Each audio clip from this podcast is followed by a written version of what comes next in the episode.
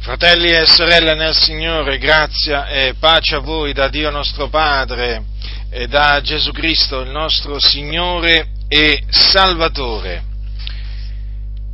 Il figliuolo di Dio, nei giorni della sua carne, fu rigettato da molti ebrei.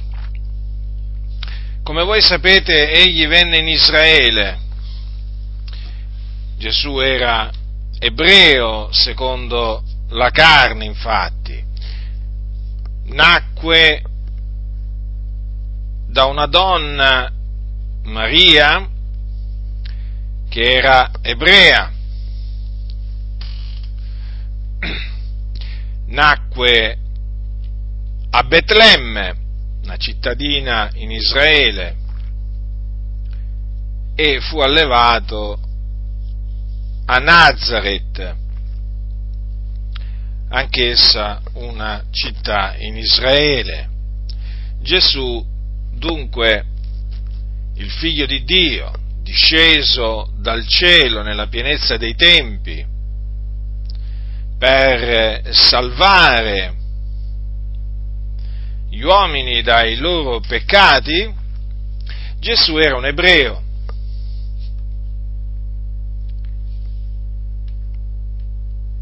e fu rigettato da molti, veramente molti, benché lo videro personalmente operare segni e prodigi, lo videro che dava la vista ai ciechi, l'udito ai sordi, risuscitò i morti, lo videro risuscitare i morti, lo videro cacciare i demoni, lo videro guarire ogni sorta di malattia, lo ascoltarono predicare, parole di grazia uscivano dalla sua bocca, nessun uomo aveva mai parlato come lui, nessuno dei profeti di Israele aveva parlato come Gesù Cristo. Eppure Gesù venne nel nome del Padre suo, che era ed è Yahweh, l'Iddio d'Abramo, di Isacco e di Giacobbe, ma non lo ricevettero, non credettero in lui, non credettero che lui era il figlio di Dio, che era proceduto dal Padre, non credettero che lui era il Cristo, cioè l'unto di cui Dio aveva predetto la venuta tramite i suoi santi profeti, non lo credettero.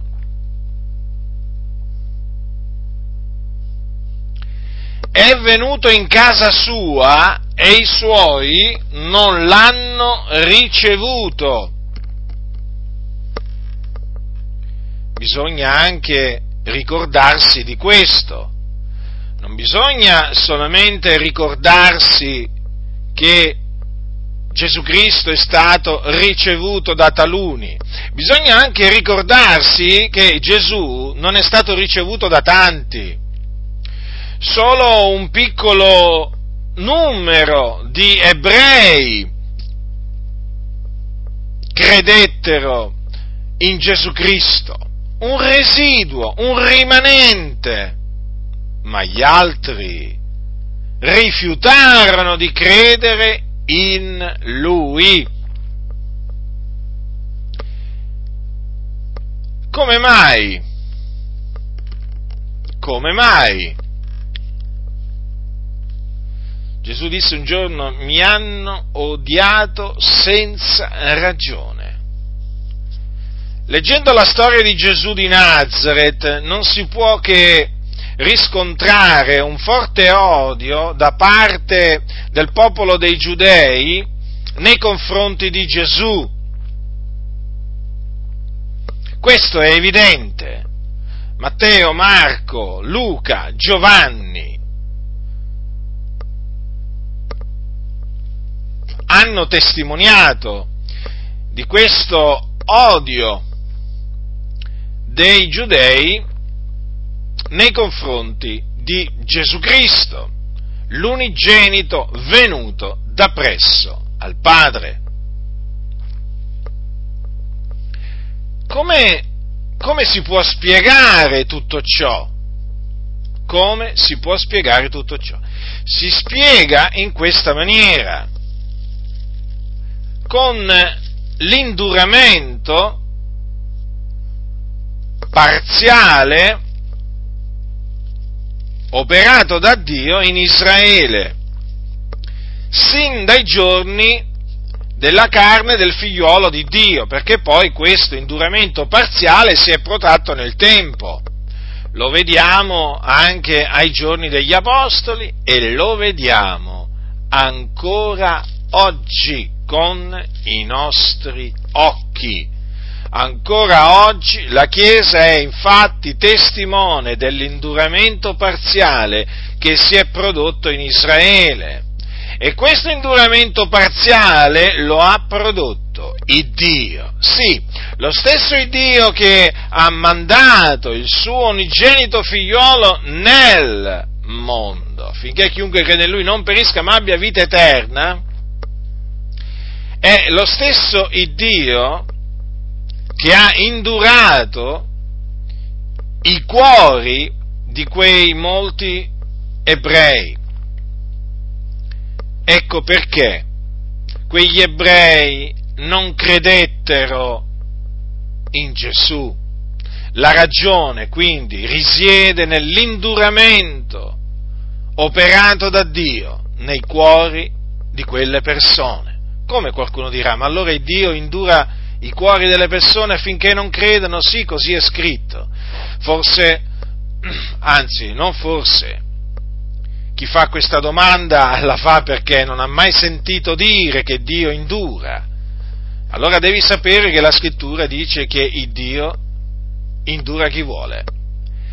E tra quelli che ha voluto indurare ci sono appunto coloro che rifiutarono di credere nel figliuolo di Dio, mentre il figliuolo di Dio era sulla terra. Infatti così dice Giovanni da parte di Dio nel Vangelo al capitolo 12. Ascoltate che cosa dice Giovanni. E sebbene avesse fatto, dal versetto 37, sebbene avesse fatto tanti miracoli in loro presenza, pure non credevano in lui affinché si adempisse la parola detta dal profeta Isaia. Signore, chi ha creduto a quello che ci è stato predicato e chi è stato rivelato il braccio del Signore? Perciò non potevano credere per la ragione detta ancora da Isaia. Egli ha ciecato gli occhi loro, ha indurato i loro cuori, affinché non veggano con gli occhi, non intendano col cuore, non si convertano, e io non li sani. Dunque non credettero in lui, benché videro operargli miracoli, ma non credettero in lui affinché si adempisse quello che era stato detto da Isaia. Egli ha accecato gli occhi loro e ha indurato i loro cuori. Quindi non solo il Signore ha indurato i loro cuori, indurò i loro cuori, ma gli accecò pure gli occhi. Badate bene che eh, questo accecamento questo indurimento prodotto da Dio è la causa oh, la ragione per cui quegli ebrei non credettero, che poi è ancora oggi la ragione per cui la maggior parte degli ebrei che sono sulla faccia di tutta la terra non credono in Gesù Cristo. Capite? Quindi non è che il Dio accecò gli occhi loro e indurò i loro cuori perché non credettero in Gesù, no, Dio accecò gli occhi loro indurò i loro cuori affinché non credessero in Gesù. Cambia totalmente il discorso. Ho voluto fare questa precisazione perché sapete, oggi ci sono quelli che dicono sì è vero, Dio li ha indurati, ma perché non credettero? No, non credettero perché Dio li aveva indurati, è diverso. Qui che, fa, che fanno taluni? Eh? Si mettono a, a, manipolare le parole degli apostoli. Sapete, ci sono molti purtroppo in mezzo alle chiese che sono degli esperti manipolatori eh, manipolatori della parola di Dio, manipolano il pensiero di Dio, manipolano eh, le, do, le, dottrine degli apostoli, manipolano un po' tutto. Eh, sapete che volete? Loro dicono di avere il libero arbitrio, quindi pensano proprio di essere liberi persino di manipolare la parola, la parola di Dio. Sono proprio degli esperti eh, manipolatori, si chiamano imbroglioni no? nel mondo, li chiamano imbroglioni. Beh, eh, le chiese, le chiese abbondano abbondano di imbroglioni e spesso si trovano proprio dietro i pulpiti questi imbroglioni eh, che imbrogliano, imbrogliano, imbrogliano, eh, pensano di poter imbrogliare sempre e tutti, tutti quelli che vogliono loro. Beh, eh, chiaramente adesso è un periodo in cui gli imbrogli vanno, gli vanno male, eh, come gli affari anche, perché voi sapete che gli imbrogli sono legati a, a, ai soldi, ai soldi, perché questi imbrogliano per amore del denaro, perché sono servi di mammona. E allora, siccome che adesso non riescono più a imbrogliare le anime come prima, o comunque non ne riescono a imbrogliare così tante come facevano prima, adesso gli vanno male gli affari, loschi affari, eh, a questi imbroglioni, a questi ladroni, perché sono dei ladroni costoro, eh? adesso gli stanno andando molto male gli affari, ed è giusto che sia così, ed è giusto che sia così. Voglio dire, costoro imbrogliano le anime, contorcendo le parole, annullandole, manipolandole, insomma, pensano di avere, quando, quando, loro leggono la Bibbia, è come se pensassero di avere davanti un po' d'argilla, no? E di, e di lavorarla, no? Sapete come fa il vasaio, no? Che fa il vasaio, che fa il vaso come vuole lui, no? Ecco, questi qua, quando hanno la Bibbia, la manipolano, la, la, lavorano, va, la lavorano, diciamo così, per farne uscire eh, il mostriciattolo di turno che loro hanno deciso di far uscire, perché le loro dottrine sono dei mostri, dei mostri. Poi, quando i fratelli scoprono che questi li hanno imbrogliati, e beh, che cosa, che cosa potete pensare che avverrà?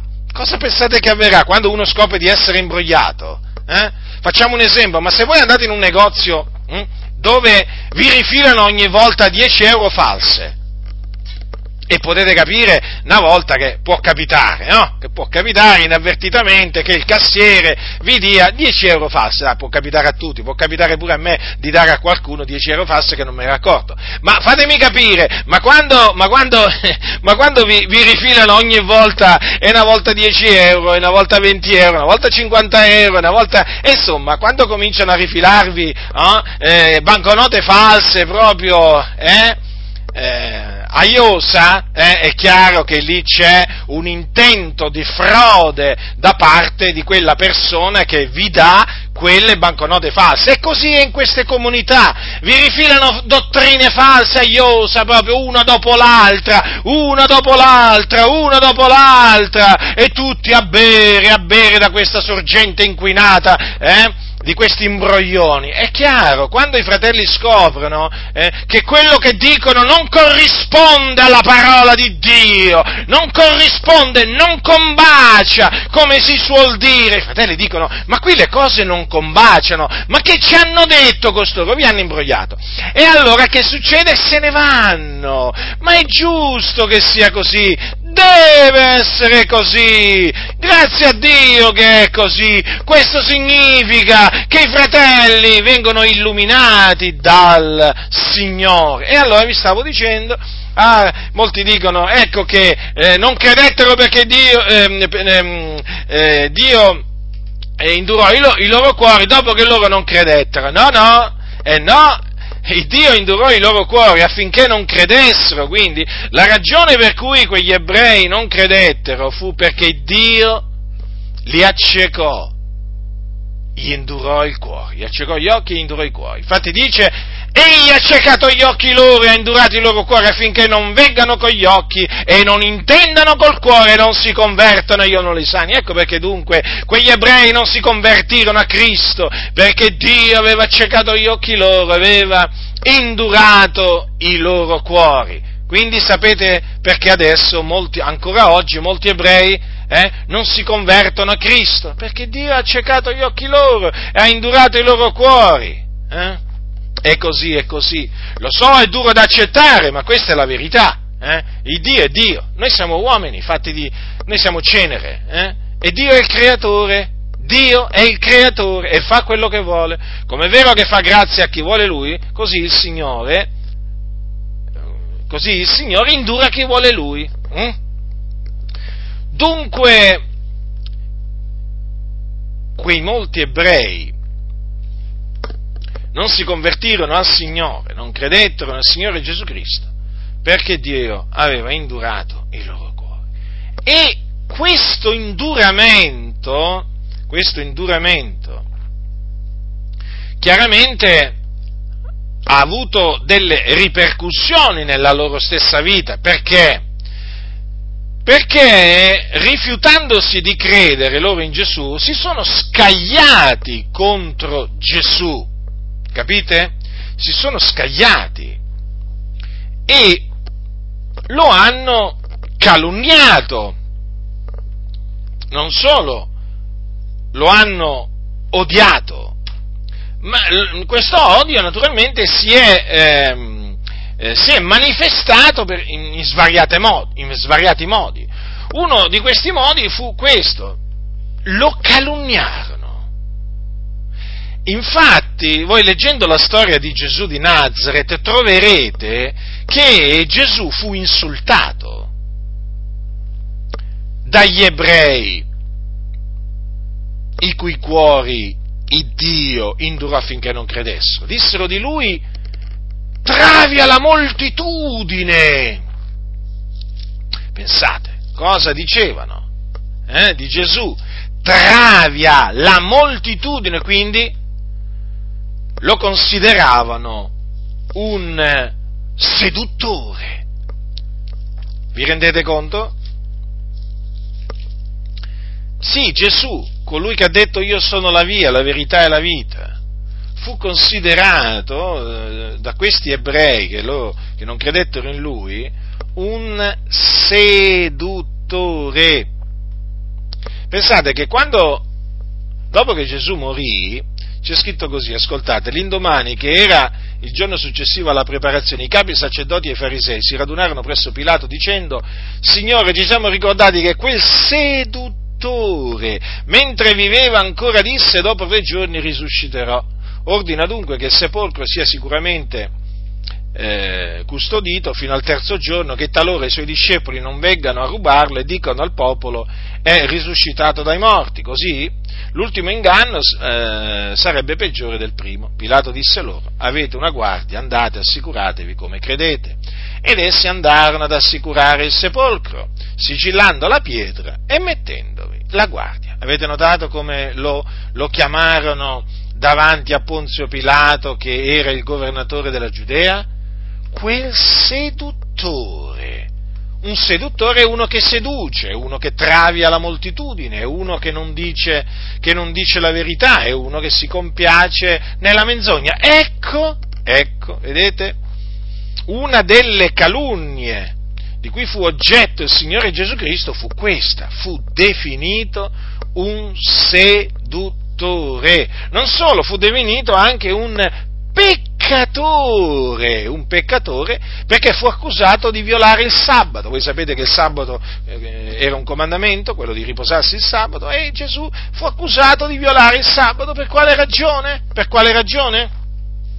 Perché forse si metteva a, a fare dei lavori manuali? eh? per esempio, cominciava, non lo so io, a, eh, arava, arava, il terreno di qualcuno, faccio un esempio, eh, faccio un esempio, o che vi posso dire, io si metteva a seminare, diciamo, del grano, eh, diciamo, per qualcuno di sabato, insomma, faceva dei lavori, dei lavori vietati, i, i lavori vietati dalla legge, eh, o comunque si metteva a lavorare in giorno di sabato perché la legge appunto eh, ordinava eh, il riposo nel giorno di sabato. No, assolutamente. Gesù guariva. Gesù guariva gli ammalati, ma eh, secondo loro eh, in questa maniera Gesù violava il comandamento sul sabato. Dunque fu calunniato, perché Gesù eh, in effetti osservò il sabato da ebreo qual era e poi da, da ebreo quindi sottoposto alla legge. Eh? Ecco, questa fu un'altra, fu un'altra eh, calunnia. Uh, un'altra calunnia fu per esempio questa, lo chiamarono eh, mangione e beone e amico dei pubblicani e dei peccatori. Questo lo disse Gesù quando un giorno disse, dice è venuto il figlio dell'uomo mangiando e bevendo e dicono ecco un mangiatore ed un beone, un amico dei pubblicani e dei peccatori. Ecco, un'altra calunnia. Perché Gesù mangiava e beveva, sì, ma moderatamente. Gesù non era un mangione, Gesù non era un ubriacone, come non era neppure un amico dei pubblicani e dei peccatori perché lui era amico, era compagno di quelli che temevano il Dio. Ma siccome che i calun- questi, questi ebrei induriti, dovevano sempre trovare un, un pretesto no, per calunniarlo, sapete che questo poi è quello che succede ancora oggi, i calunniatori fanno questo, siccome che lo avevano visto mangiare coi pubblicani e coi peccatori, ecco dissero, vedete, un amico dei pubblicani e dei peccatori, semplicemente, semplicemente perché in alcune circostanze, eh, in alcune circostanze dei peccatori vennero e si sedettero con lui, si sedettero con lui, ecco che lo chiamarono amico dei pubblicani e dei peccatori. Ma Gesù era forse amico loro? No, non era amico loro. La luce può essere amica, amica delle tenebre? Vi faccio questa domanda. La luce può essere amica delle tenebre? A me non mi pare che la luce sia amica delle tenebre. Ora, come poteva Gesù essere amico delle tenebre? I peccatori pubblicani erano e eh, sono tenebre. Eh? Quindi, quindi c'è qualcosa naturalmente di falso, è ovvio. In quello che gli dissero costoro c'era una, eh, una, una questo che, gli, che dissero di lui era una calunnia. Vedete dunque? Eh, il, vedete come l'hanno definito il santo, il giusto? Ecco, in questa maniera. E questi furono ebrei. Eh? Questi che dissero queste cose erano ebrei.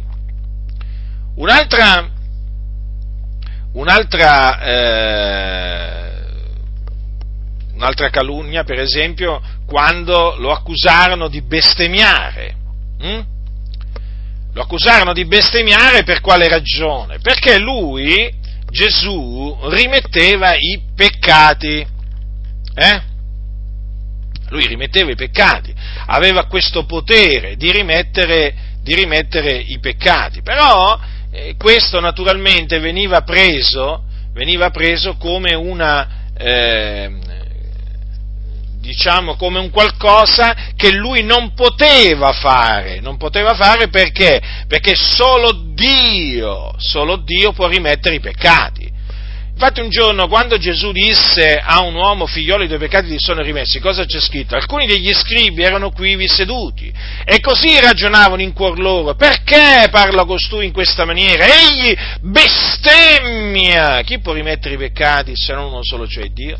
Ma naturalmente loro non riconoscendo che Gesù Cristo era Dio, loro chiaramente eh, lo, eh, lo, calunniarono, lo accusarono eh, di bestemmia. Eh?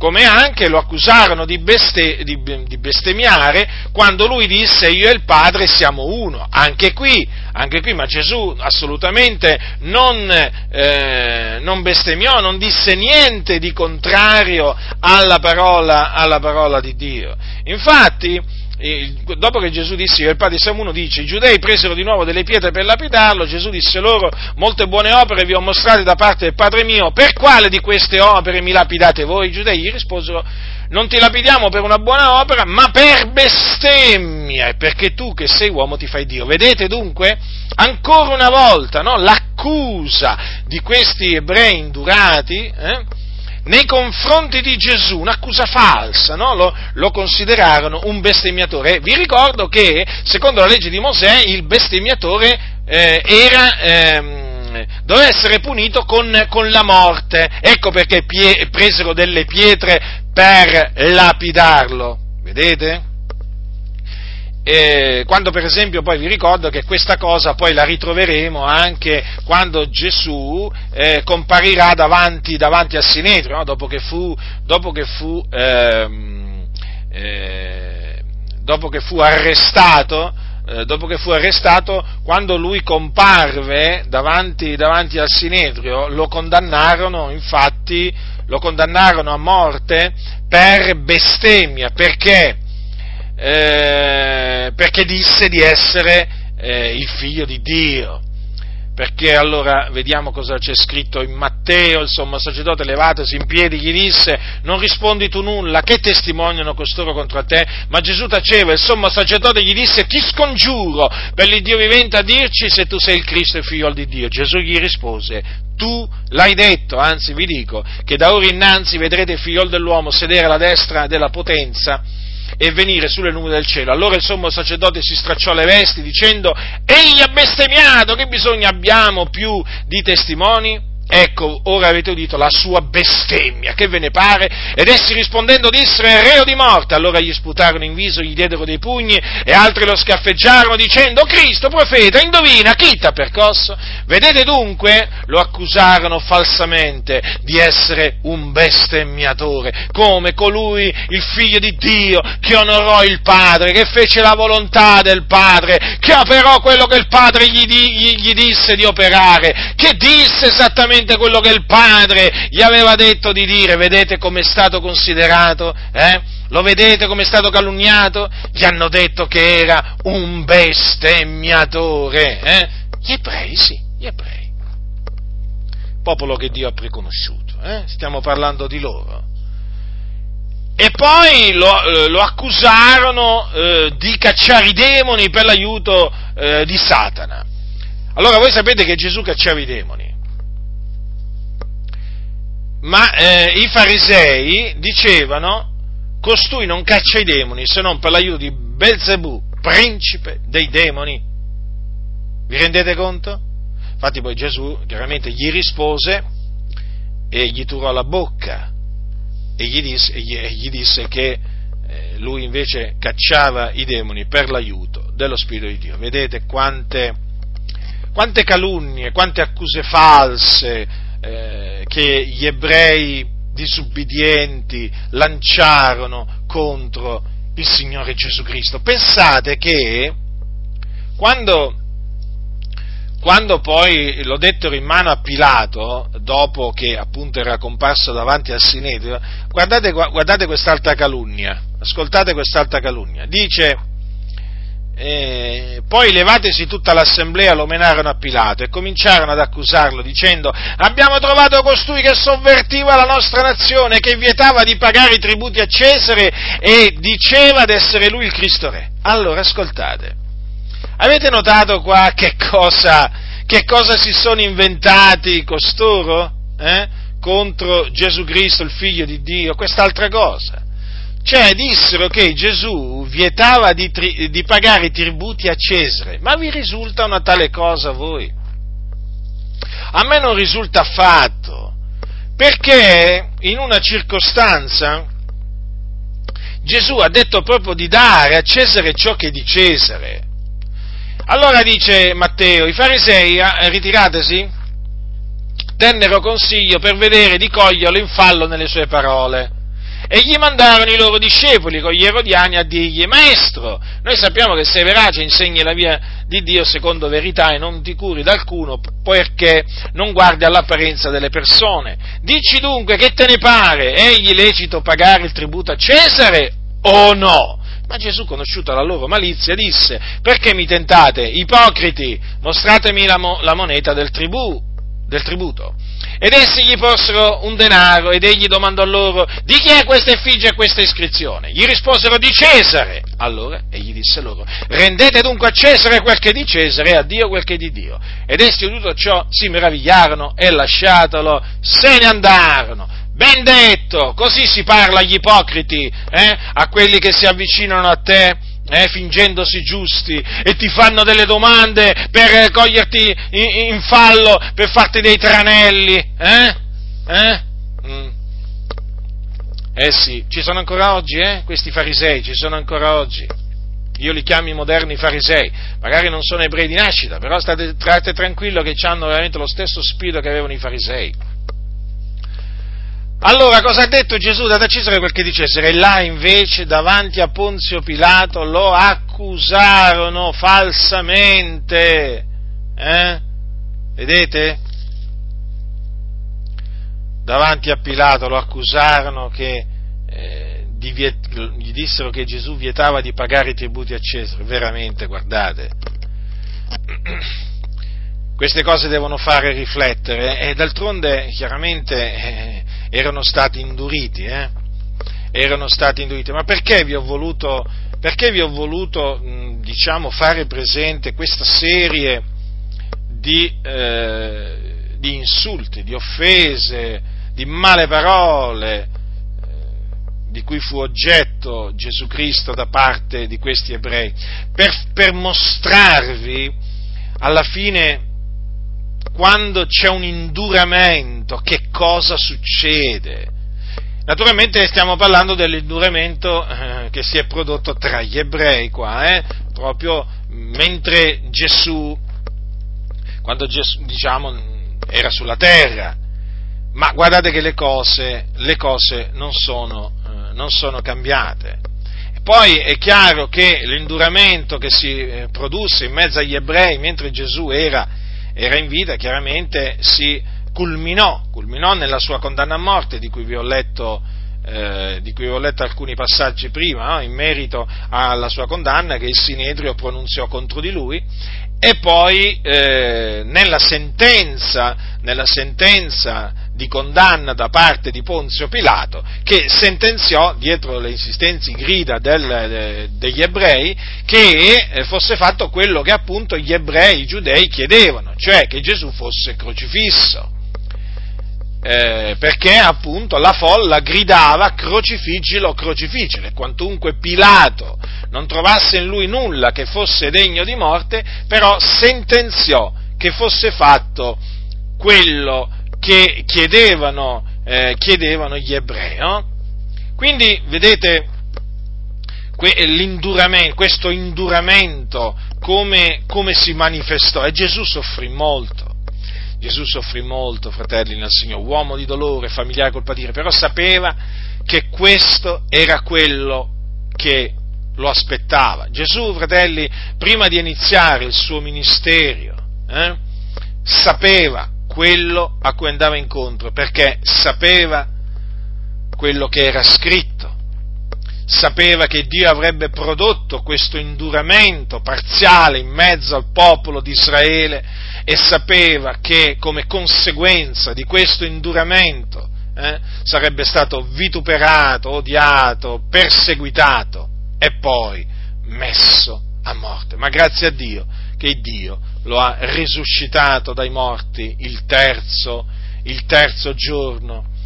Quindi il Signore Gesù Cristo sapeva quello che si doveva adempiere, lo sapeva, e quindi non fu colto di sorpresa, eh, non fu colto di sorpresa eh, perché sapeva quello a cui, andava, a quello a cui andava incontro. D'altronde Gesù venne proprio per questo, per morire per i nostri peccati.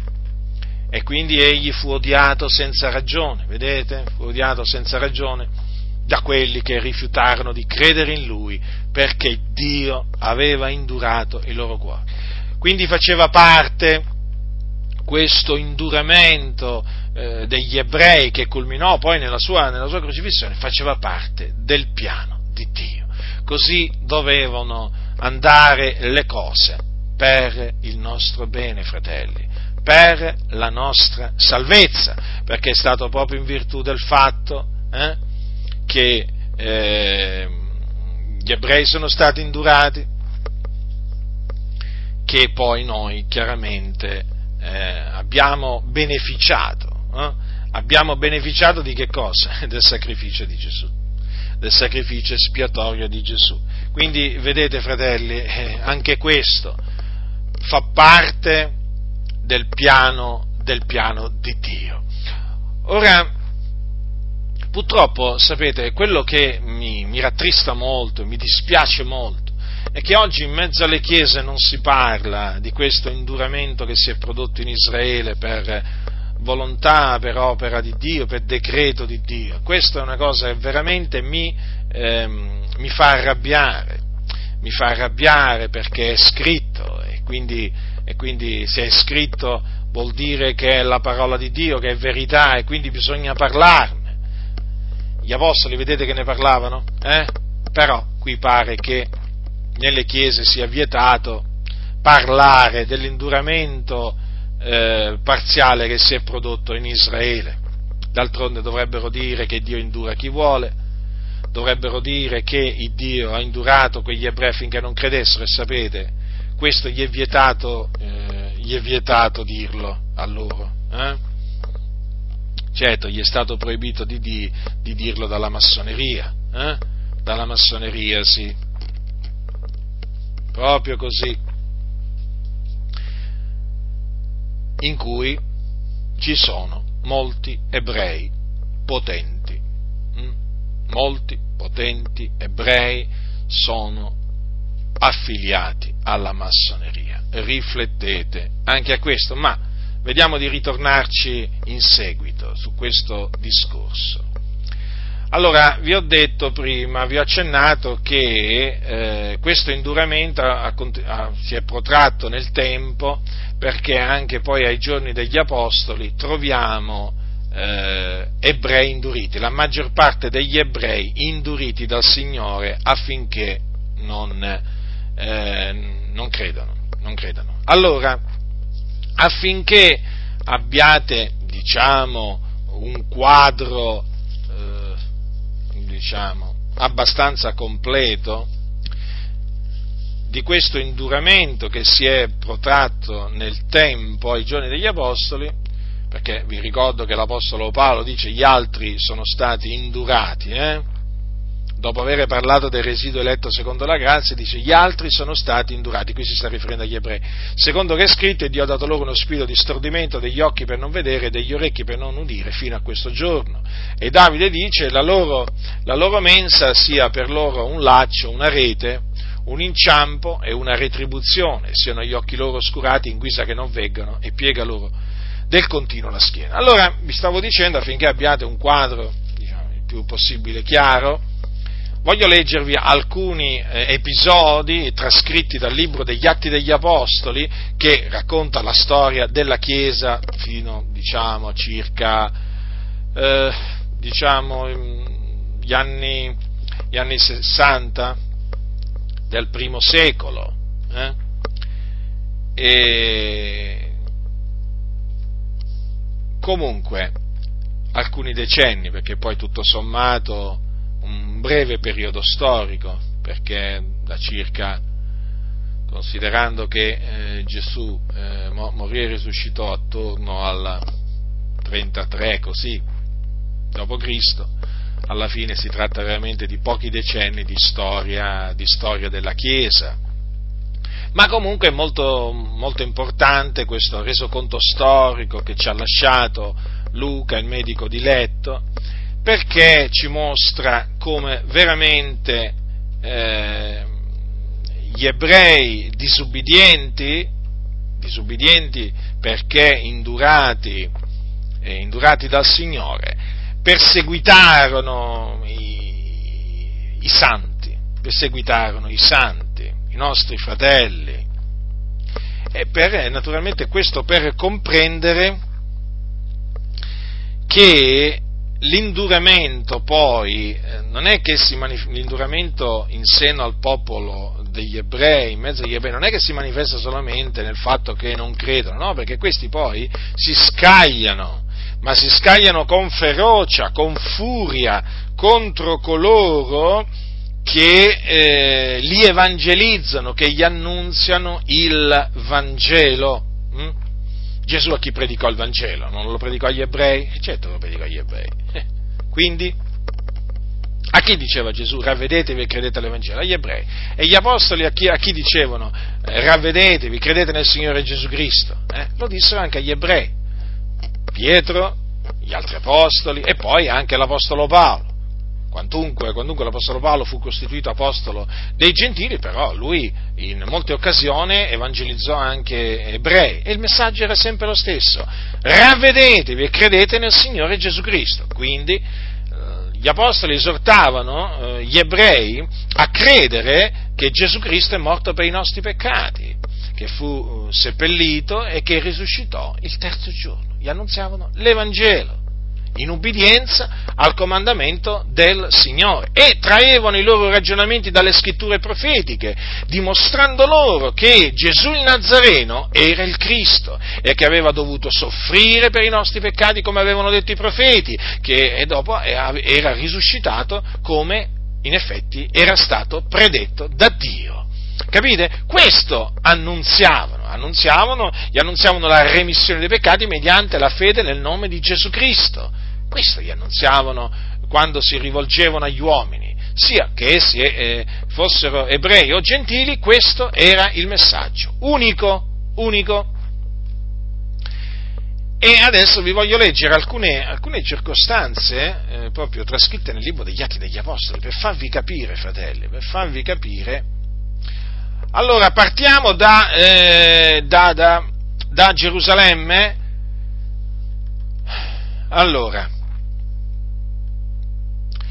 allora, così è scritto, così è scritto. Al capitolo, capitolo 5 mh, mm, noi leggiamo che il sommo sacerdote e tutti quelli che erano con lui, cioè la setta dei Sadducei, si levarono pieni di invidia e misero le mani sopra gli apostoli e li gettarono nella prigione pubblica. Eh? Perché? Perché annunziavano, annunziavano l'Evangelo di Cristo, la buona novella che Gesù è il Cristo, e operavano nel nome di Cristo segni e prodigi opere potenti. Ma come voi sapete, poi una, ehm, un angelo del Signore li liberò, gli aprì le porte della prigione, li mise in libertà e loro naturalmente continuarono a predicare, nessuno li poteva fermare, fratelli del Signore.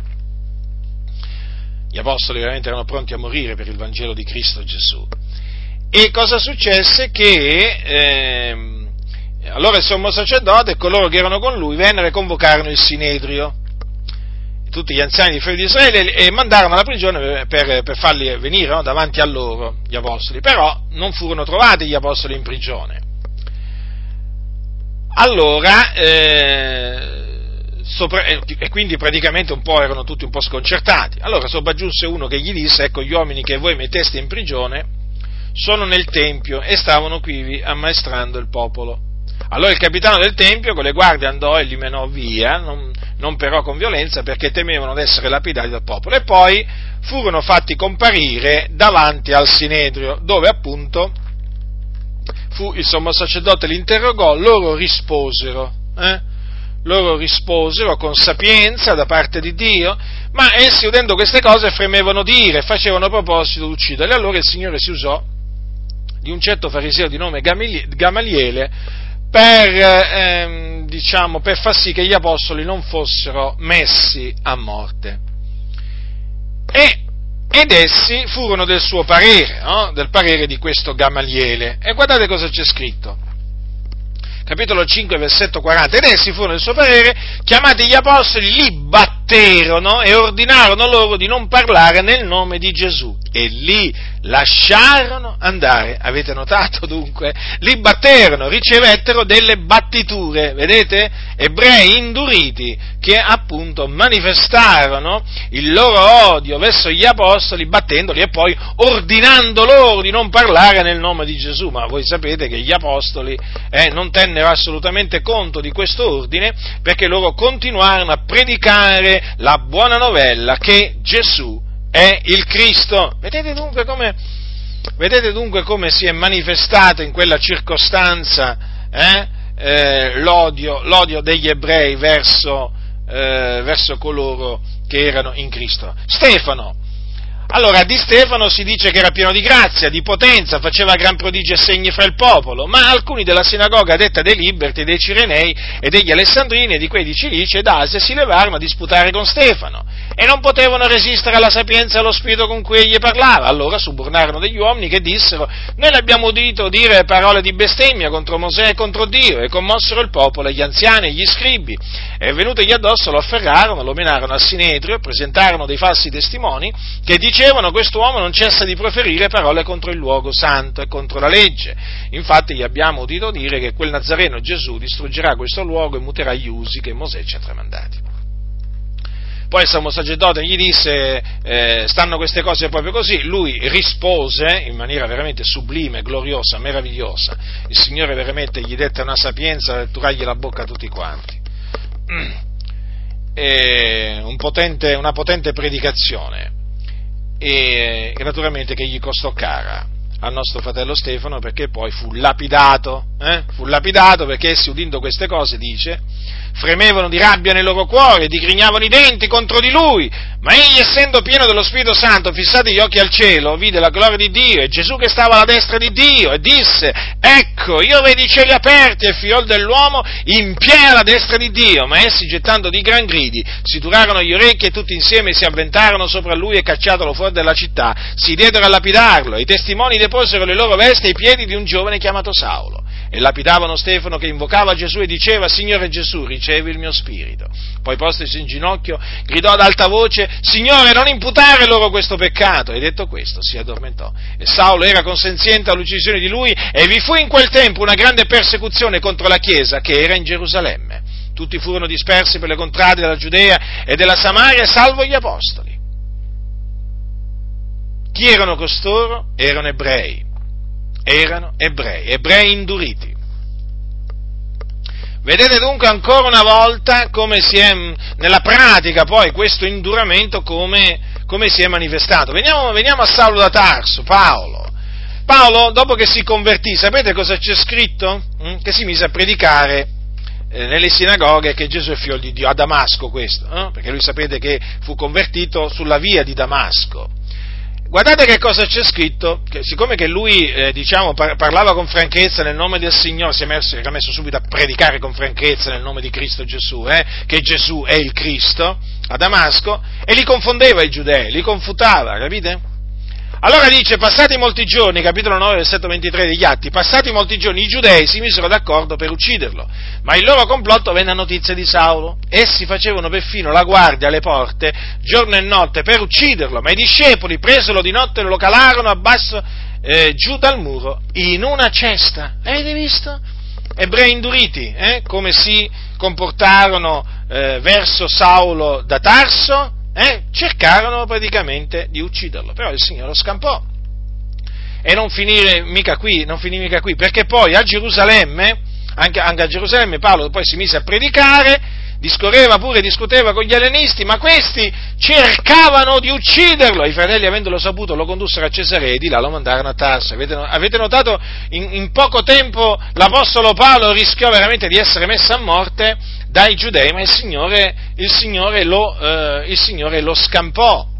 Questo giusto per farvi, per darvi diciamo un quadro, eh, un quadro eh, diciamo, del comportamento eh, degli ebrei eh, che eh, furono induriti, induriti da, eh, da Dio. Ascoltate qua adesso.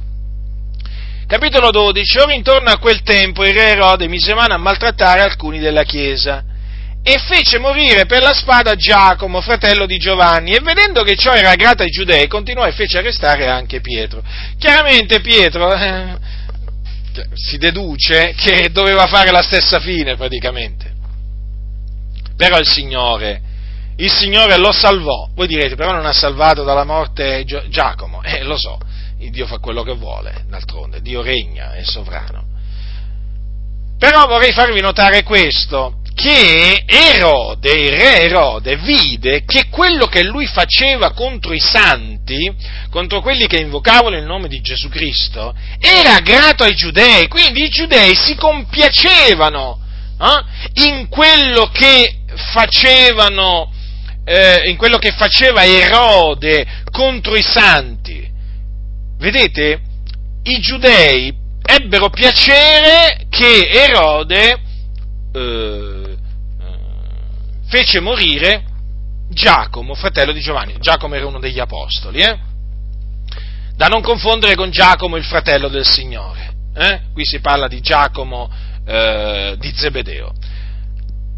Allora, ciò era grato ai giudei, quindi Erode da qualche cosa l'avrà capito, no? Se vide che ciò era grato ai giudei e continuò, continuò vede, vedete? Cioè i giudei praticamente con il loro atteggiamento di compiacenza, spinsero Erode a continuare a perseguitare duramente i santi, continuò e fece arrestare anche Pietro. Capite dunque? E questo è il sentimento degli ebrei induriti. Eh? Questo è il sentimento degli ebrei induriti. Andiamo, andiamo, andiamo adesso in un'altra, in un'altra città, andiamo ad Antiochia di Pisidia. Dopo che eh, l'Apostolo Paolo predicò nella sinagoga, ci furono, dei, ci furono coloro de, che credettero ebrei. Eh? Allora, cosa c'è scritto? Che il sabato seguente quasi tutta la città si radunò per udire la parola di Dio, ma i giudei, vedendo le moltitudini, furono ripieni di invidia e bestemmiando contraddicevano le cose dette da Paolo. Avete notato dunque gli ebrei mossi di invidia perché videro le moltitudini, quindi videro i gentili, furono mossi di invidia e cominciarono a bestemmiare e contraddicevano le cose dette da Paolo. Ecco perché poi gli apostoli Paolo e Barnaba si volsero ai gentili che, eh, che poi udendo queste cose si rallegravano, glorificavano la parola di Dio e tutti quelli che erano ordinati a vita eterna credettero. Vedete dunque sentimento di invidia e poi di odio. Questi bestemmiavano, bestemmiavano. Ma poi che cosa avvenne? Che cosa avvenne? Che i giudei istigarono una persecuzione contro i nostri fratelli, i giudei disubbidienti, rimasti disubbidienti. Ascoltate cosa c'è scritto. La parola del Signore si spandeva per tutto il paese, ma i giudei istigarono le donne pie e ragguardevoli ai principali uomini della città e suscitarono una persecuzione contro Paolo e Barnabe, li scacciarono dai loro confini. Ma essi, scossa la polvere dei loro piedi, contro loro se ne vennero ad Iconio e i discepoli erano pieni dall'allegrezza di Spirito Santo. Vedete, fratelli nel Signore? Quindi i giudei, rimasti disubbidienti, perché induriti, indur, indurati dal Signore, hm, secondo il suo proponimento ovviamente, istigarono costoro le donne pie ragguardevoli, i principali uomini della città, notati i principali, quindi quelli, quelli, più importanti, e suscitarono una persecuzione contro Paolo Bana che dovettero, dovettero andarsene via. Vedete dunque? Questi sono i giudei induriti. Andiamo adesso ad Iconio, capitolo 14. Siamo sempre durante quindi il primo viaggio apostolico eh, di, Paolo, di, Paolo, Ora avvenne che in Iconio pure Paolo e Barnaba entrarono nella sinagoga dei giudei e parlarono in maniera che una grande moltitudine di giudei e di greci credette. Ma i giudei, rimasti disubbidienti, misero su e inasprirono gli animi dei gentili contro i fratelli Essi dunque dimorarono qui molto tempo predicando con franchezza, fidenti nel Signore, il quale rendeva testimonianza alla parola della sua grazia, concedendo che per le loro mani si facessero segni e prodigi, ma la popolazione della città era divisa, gli uni tenevano per i giudei, gli altri per gli apostoli. Ma essendo scoppiato un moto dei gentili e dei giudei, con i loro capi, per recare ingiuria agli apostoli e lapidarli, questi, conosciuta la cosa, se ne fuggirono nelle città di Licaonia, Listra ed Erba, e nel paese d'intorno, e qui vi si misero a evangelizzare. Avete notato, fratelli nel Signore? Signore. Ma avete notato i giudei disubbidienti come si lanciano con quale foga contro coloro che annunziano l'Evangelo di Cristo Gesù? Più chiaro di così, fratelli? Eh? Vedete, tentarono qui, mettendosi d'accordo con i gentili, di, di lapidare, no? avevano complottato, avevano pianificato di lapidare gli apostoli, quindi di farli fuori, dovevano essere tolti dalla faccia della terra, non erano degni di vivere sulla faccia della terra, capite? Capite? Ah, ma qui non è finita, non è finita, non è finita. Perché loro vanno eh, a Listra, eh? vanno a Listra, si mettono a predicare pure là, avete visto? Erano inarrestabili gli apostoli.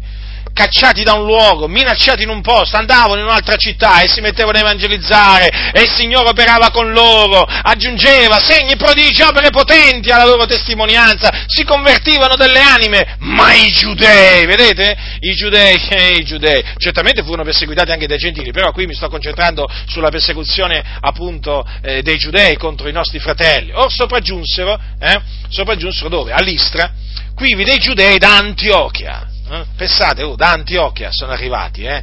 Da Antiochia! Eh, e da Iconio, eh? i quali avendo persuaso le turbe lapidarono Paolo e lo trascinarono fuori della città credendolo morto. Ma essendosi i discepoli raunati intorno a lui, egli si alzò, si rialzò ed entrò nella città. Il giorno seguente partì con Barnabé per Derba. Eh, fratelli, che ne dite? Anche qui, eh? Qui però sono riusciti a lapidarlo, il nostro caro fratello Paolo, eh? Ma chi, chi c'era dietro qua? Chi c'era dietro? I giudei. Giudei.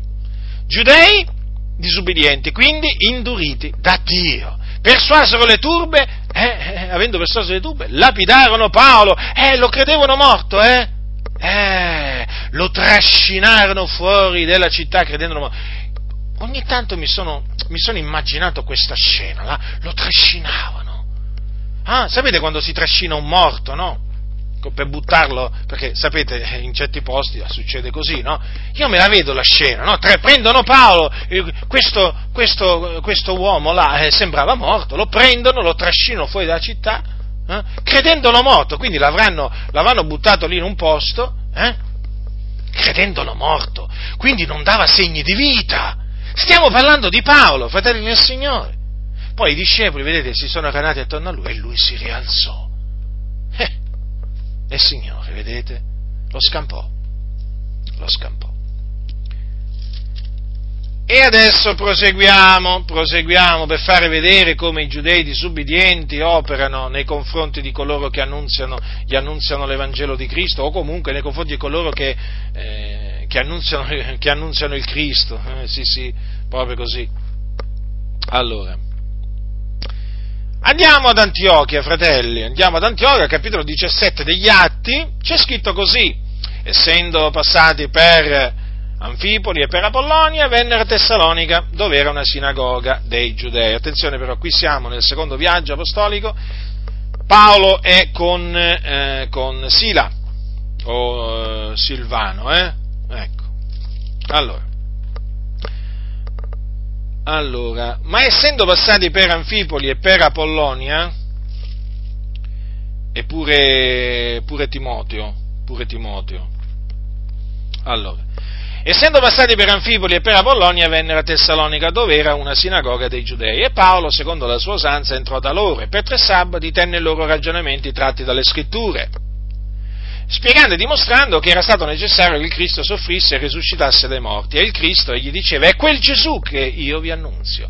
E alcuni di loro furono persuasi e si unirono a Paolo e Sila e così fecero una gran moltitudine di greci pii e non poche delle donne principali. Ma i giudei, mossi da invidia, presero con loro certi uomini malvagi fra la gente di piazza e, raccolta una turba, misero in tumulto la città e salita alla casa di Giasone cercavano di trarre Paolo e Sila fuori al popolo, ma non avendoli trovati trascinarono Giasone e alcuni dei fratelli dinanzi ai magistrati della città gridando costoro che hanno messo sotto sopra il mondo sono venuti anche qua e Giasone, e Giasone li ha accolti. Ed essi tutti vanno contro gli statuti di Cesare dicendo che c'è un altro re Gesù. E misero sossopra la moltitudine i magistrati della città che udivano queste cose. E questi dopo che ebbero ricevuto una cauzione da Giasone e dagli gli altri li lasciarono andare. Avete notato, fratelli nel Signore? Eh? Ci sono sempre giudei disubbidienti. Hm? Mossi da invidia, cosa fecero questa volta? Presero con loro certi uomini malvagi fra la gente di piazza, raccolta una turba, misero in tumulto la città. Eh, sapete che questa cosa mi ha fatto pensare spesso? Chi sono andati a prendere ad assoldare uomini, a soldare, eh, hanno preso eh, hanno preso certi uomini malvagi fra la gente di piazza, delinquenti oggi si direbbe, i giudei mossi da invidia, guardate che cosa fa- hanno fatto per mettere sottosopra la città contro gli apostoli che annunziavano loro, le, che annunziavano agli uomini l'Evangelo di Cristo, la via della salvezza. Eh? Avete notato, fratelli? Davanti ai magistrati poi hanno, parta- hanno portato Giasone, alcuni dei fratelli, perché non avevano trovato Paolo e Sila. Insomma, che tempi, eh? Che tempi che furono quelli. Allora, allora, ehm, ma non è finita qua. I fratelli subito di notte fecero partire Paolo e Sila per Berea ed essi giuntevi si recarono nella sinagoga dei giudei. Or questi furono più generosi di quelli di Tessalonica, in quanto che ricevettero la parola con ogni premura, esaminando tutti i giorni le scritture per vedere se le cose stavano così. Molti di loro dunque credettero e non piccolo numero di nomi donne gre- greche ed uomini. Ma quando i giudei di Tessalonica ebbero inteso che la parola di Dio era stata annunziata da Paolo anche in Berea, vennero anche là agitando e mettendo sotto sopra le turbe, i fratelli allora fecero partire immediatamente Paolo, conducendolo fino al mare, e Sile e Timoteo rimasero ancora quivi, ma coloro che accompagnavano Paolo lo condussero fino ad Atene, e ricevuto l'ordine di dire a Sile e a Timoteo che quanto prima venissero a lui, si partirono. Avete notato? I giudei di Tessalonica, eh, quando seppero che era stata annunziata la parola di Dio, là pure, pure eh, pure a Berea, ecco che arrivano a Berea, mettono, agitano le turbe, mettono le turbe contro gli apostoli, vedete? E Paolo ecco che viene praticamente condotto, eh, condotto fino ad Atene. Eh? Ma avete notato, fratelli del Signore, qua ci sono sempre i giudei dietro Paolo, ecco, lo perseguitano. Corinto, andiamo a Corinto adesso, andiamo a Corinto perché anche là, eh, anche là i giudei si sono mossi, i giudei disubbidienti. Voi sapete che Paolo fondò la chiesa di Corinto, dimorò qui un anno e sei mesi insegnando fra loro la parola di Dio. Eh? Ascoltate, capitolo 18, versetto 12. Poi quando Gallione fu proconsole da Caia, i giudei tutti d'accordo si levarono contro Paolo e lo menarono dinanzi al tribunale dicendo, costui va persuadendo gli uomini ad adorare Dio in modo contrario alla legge. E come Paolo stava per aprire bocca, Gaglione disse ai giudei, se si trattasse di qualche ingiustizia o di qualche malazione, io, o, o, giudei, io vi ascolterei pazientemente, come eh, ragion vuole, ma se si tratta di questioni intorno a parole a nome alla vostra legge, provvedeteci voi, io non voglio essere giudice di codeste cose, e li mandò via dal tribunale. Allora tutti, afferrato Sostene, il capo della sinagoga, lo battevano davanti al tribunale, e Gaglione non si curava affatto di queste cose. Avete notato, fratelli, ancora una volta i giudei, voglio dire, più chiaro di così, più chiaro di così, eh beh, è chiaro, fratelli nel Signore, i giudei, i giudei odiano, odiano l'Evangelo di Cristo, perché i giudei odiano Cristo Gesù, e dunque, vedete qua, vedete qua come si manifesta il loro, eh, il, loro, il loro, odio verso coloro che annunziano Cristo, Cristo Gesù, fratelli? Lo vedete? E poi, per esempio, eh, in un'altra circostanza, per esempio, c'è scritto che, capitolo 20, certo che Paolo, io quando leggo il libro degli Atti degli Apostoli, veramente, Dico, ma veramente l'Apostolo Paolo fu odiato dagli ebrei disubbidienti, eh? cercarono veramente di farlo fuori diverse volte. Eh? Allora, capitolo 20, dopo che fu cessato il tumulto, Paolo, mm, Paolo fatti chiamare i discepoli ed esortateli, li abbracciò e si partì per andare in Macedonia. Dopo che aver attraversato quelle parti, averli con molte parole esortati, venne in Grecia. Qui vi si fermò tre mesi, poi avendo gli giudei teso delle insidie, mentre stava per imbaccarsi per la Siria, decise di tornare per la Macedonia. Avete notato ancora una volta insidie che gli venivano, che gli venivano dai, dai, dai, dai, giudei, eh, dai giudei disubbidienti. Insomma, fratelli, il quadro, eh, il quadro è questo. Poi, quando Paolo, e poi c'è quando Paolo a Gerusalemme fu preso dai giudei, mentre era nel Tempio, vi ricordate? Lì i giudei gli misero le mani addosso e eh, il Signore lo scampò proprio dalla morte perché eh, mentre cercavano di ucciderlo arrivò su al tribuno della corte la voce che tutta Gerusalemme era sottosopra. Allora il tribuno prese dei soldati, dei centurioni, scese giù e glielo strappò, gli strappò proprio il, eh, Paolo dalle loro mani, eh, perché lo stavano, lo, stavano per, lo stavano per uccidere. Cioè, questo per farvi capire, veramente l'odio degli ebrei disubbidienti e quindi indurati da Dio verso l'Apostolo Paolo, verso gli Apostoli, verso coloro che annunziavano, annunziavano l'Evangelo, l'Evangelo di Cristo Gesù. Toglilo di mezzo, com'è che dissero, gridarono. Gridavano veramente, cioè, non, non, non, volevano proprio che, eh, non volevano proprio che vivesse, eh? non volevano proprio che, eh, che Paolo vivesse sulla faccia, eh, sulla faccia della terra, cioè lo odiavano, lo detestavano, ma per quale ragione? Perché lui annunziava Cristo e lui crocifisso, che per i giudei era scandalo. Sì, proprio così. E poi mm, in un'altra circostanza, proprio mentre Paolo era, eh, diciamo, in catene per Cristo, e i, i, giudei si adunarono, pensate, con imprecazioni, questo è scritto al capitolo 23, eh, con imprecazioni contro se stessi, fecero voto di non mangiare né bere finché non avessero ucciso Paolo. Or coloro che avevano fatto questa congiura erano più di 40.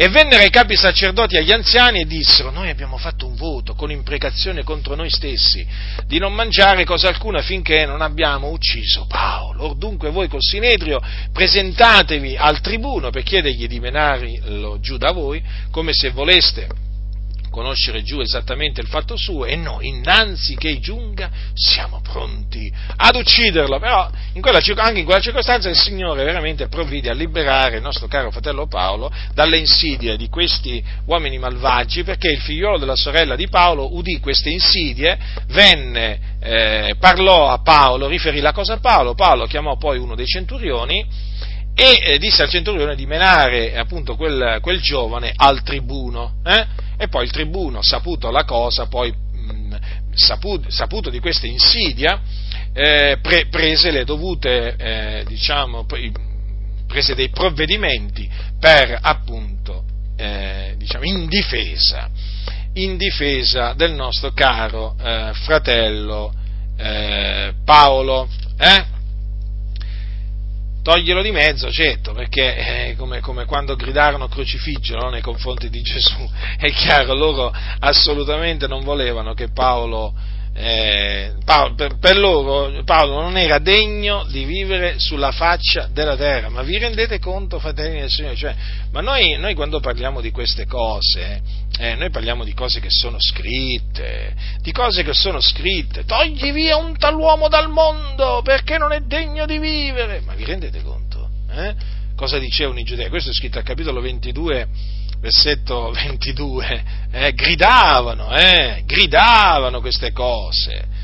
Ora, eh, quindi perché ho voluto, diciamo, un po' tracciare una sorta di cronostoria di questi tumulti, di queste insidie no?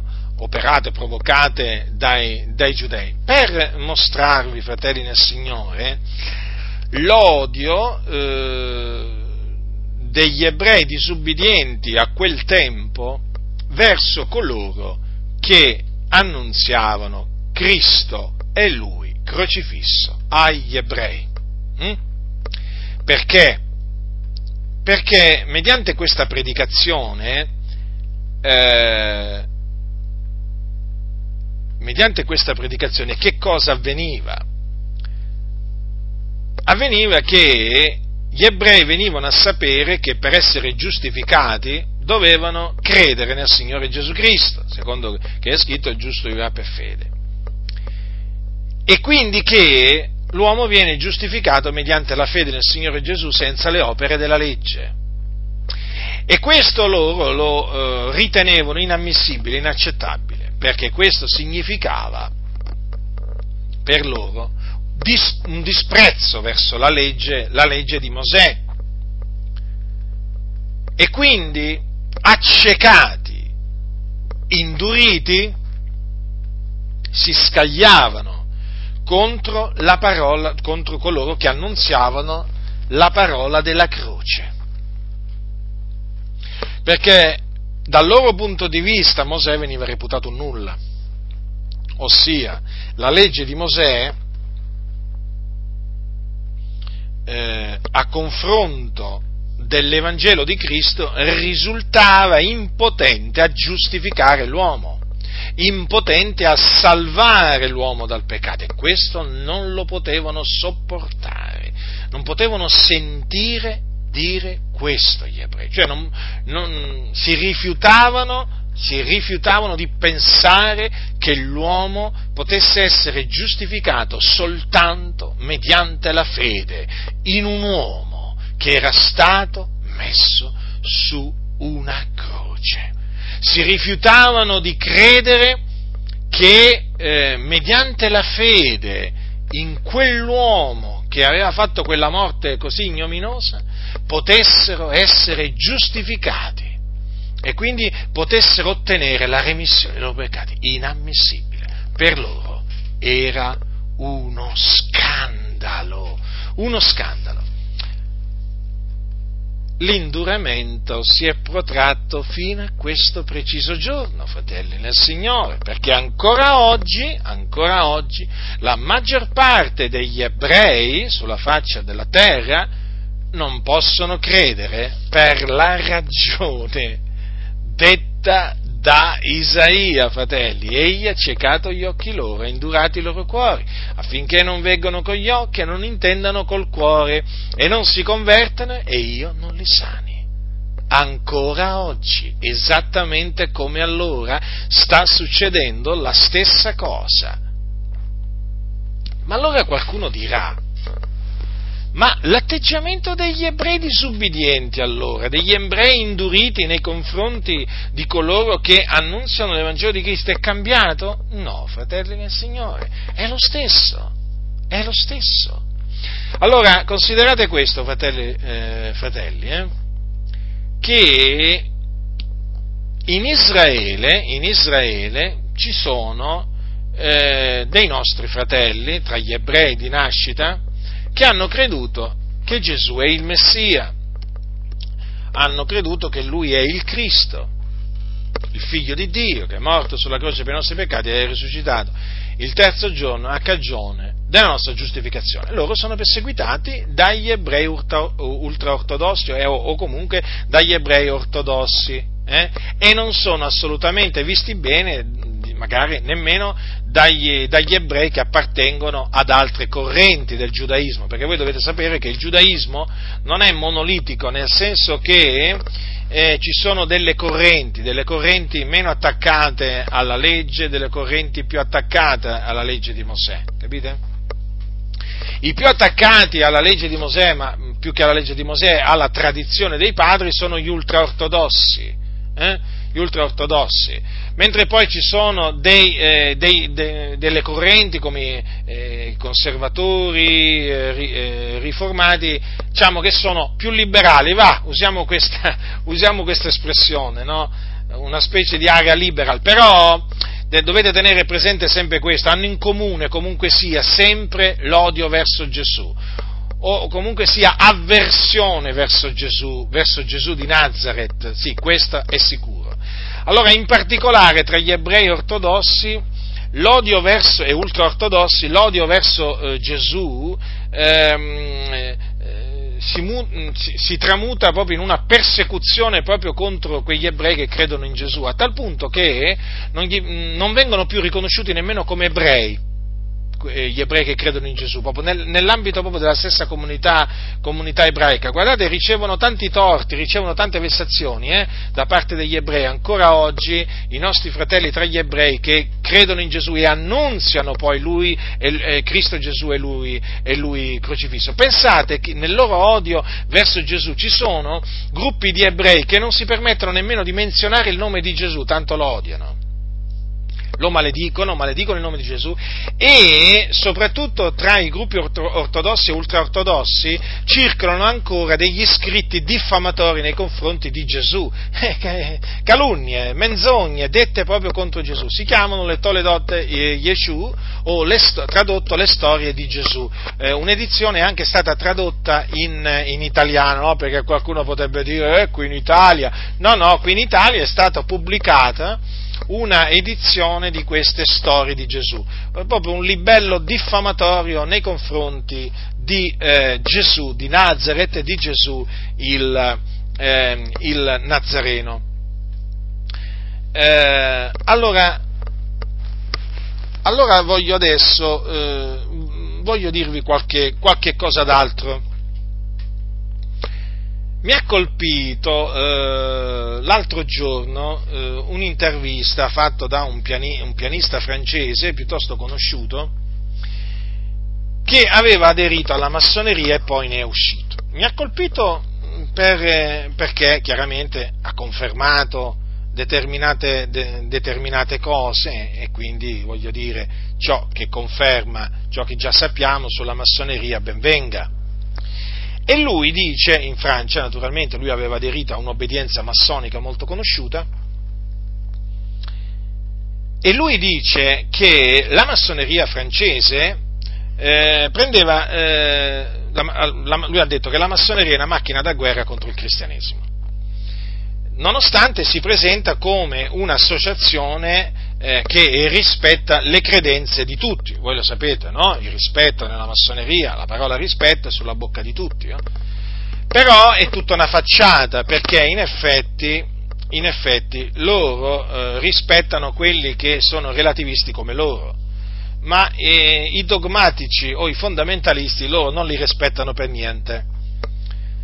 Allora, noi siamo dogmatici e fondamentalisti per i massoni. Allora, ma comunque noi siamo cristiani. E ci chiamano così perché ci vedono attaccati alla parola di Dio, ci vedono fermi nella parola e così via, ci vedono che non siamo disposti al compromesso, nessun compromesso, non siamo aperti al dialogo ecumenico, al dialogo eh, interreligioso, quindi per loro noi siamo una sorta di incubo, siamo un bersaglio mo- continuamente da, da colpire. Eh? Allora, quello, ci sono alcune cose che mi hanno colpito di questa intervista, in particolare mi ha colpito questo, che eh, lui dice appunto di avere scoperto che la massoneria è una macchina da guerra contro il cristianesimo, lo sapevamo già però, voglio dire, ben venga che un ex massone, perché lui dopo è uscito dalla massoneria, lo dica, quantunque appunto si presenti come eh, rispettosa di tutte le credenze. Ma poi ha detto una cosa, una cosa che noi sapevamo già e che comunque sia, appunto, perché la conferma questa cosa è molto importante. Lui dice che la, eh, la massoneria che lui ha conosciuto è agli ordini della potente massoneria ebraica. La, nella massoneria ebraica entrano solo ebrei, eh, non possono entrare gentili. Ora, la massoneria ebraica è molto potente a livello mondiale, eh? qui non è che stiamo parlando solo del territorio di Israele, stiamo parlando, sto facendo un discorso che riguarda proprio tutto il pianeta, eh? perché ci sono ebrei dappertutto ed influenti anche nella società, un po' dappertutto. Allora, gli ebrei potenti fanno parte della massoneria ebraica. E prende, eh, la massoneria, lui dice, prende ordini dalla massoneria ebraica. Parlava della massoneria francese, delle logge massoniche o delle obbedienze che lui ha conosciuto e praticamente lui diceva che aveva scoperto che eh, queste obbedienze prendevano ordini, prendono ordini tuttora dalla massoneria ebraica. Allora, se voi collegate il fatto che la massoneria è una macchina da guerra contro il cristianesimo, beh, voglio dire, non è che ci vuole molto per capire. D'altronde, questa cosa non deve meravigliare affatto, fratelli, perché gli ebrei hanno in comune con i massoni l'odio verso Gesù, hanno in comune diverse cose, sto parlando degli ebrei disubbidienti naturalmente, eh? allora sia massoni che ebrei, eh, o meglio tutte le, due, tutte le due massonerie, negano, rigettano, eh, negano che Gesù è il Cristo. eh, odiano, odiano Gesù di Nazareth. E sia la massoneria ebraica che la massoneria, eh, diciamo, chiamiamola così, dei gentili, va per comodità, sostengono che alla fine l'uomo si salva da sé. Quindi hanno, diciamo, aborrono il, il, la parola della croce. Aborrono la parola della croce perché la parola della croce dice che Cristo è morto per i nostri peccati, per espiare i nostri peccati e che la, mediante la fede in Lui si ottiene la remissione dei peccati. E che gli uomini si devono ravvedere e credere in Gesù Cristo per essere giustificati e ottenere la remissione dei peccati, altrimenti periranno. Allora loro odiano questo messaggio. Eh? Allora, la massoneria eh, ebraica, fratelli del Signore, dovete sapere che eh, è collegata, collegata non solo ai vertici della massoneria del rito scozzese antico ed accettato, che è il più importante, ehm, il più importante eh, rito di perfezionamento massonico e che naturalmente ha sede in, eh, in America. Eh? La massoneria ebraica ha anche uno stretto legame con il Vaticano. Allora, mettete dunque assieme queste tre istituzioni il Vaticano, nemico del Vangelo, anche, anche il Vaticano, eh? perché la Chiesa Cattolica che cosa insegna? Insegna la salvezza per opere. Allora mettete assieme massoneria ebraica, diciamo, poi, poi mettete le massonerie, eh, diciamo, delle, le obbedienze massoniche delle varie nazioni, il rito scozzese antico ed accettato per intenderci, o comunque la massoneria che fa capo alla, alla, loggia madre in Inghilterra, poi metteteci il Vaticano assieme e che è risaputo che ci sono degli stretti legami tra queste tre istituzioni. Che cosa ne viene fuori, fratelli? Che cosa ne viene fuori? Ne viene fuori che dietro l'avversione verso l'Evangelo di Cristo, avversione che è diffusa a livello mondiale, ci sono anche potenti ebrei, che in una maniera o nell'altra, magari senza apparire molto, sponsorizzano, istigano contro l'Evangelo di Cristo e anche contro i cristiani.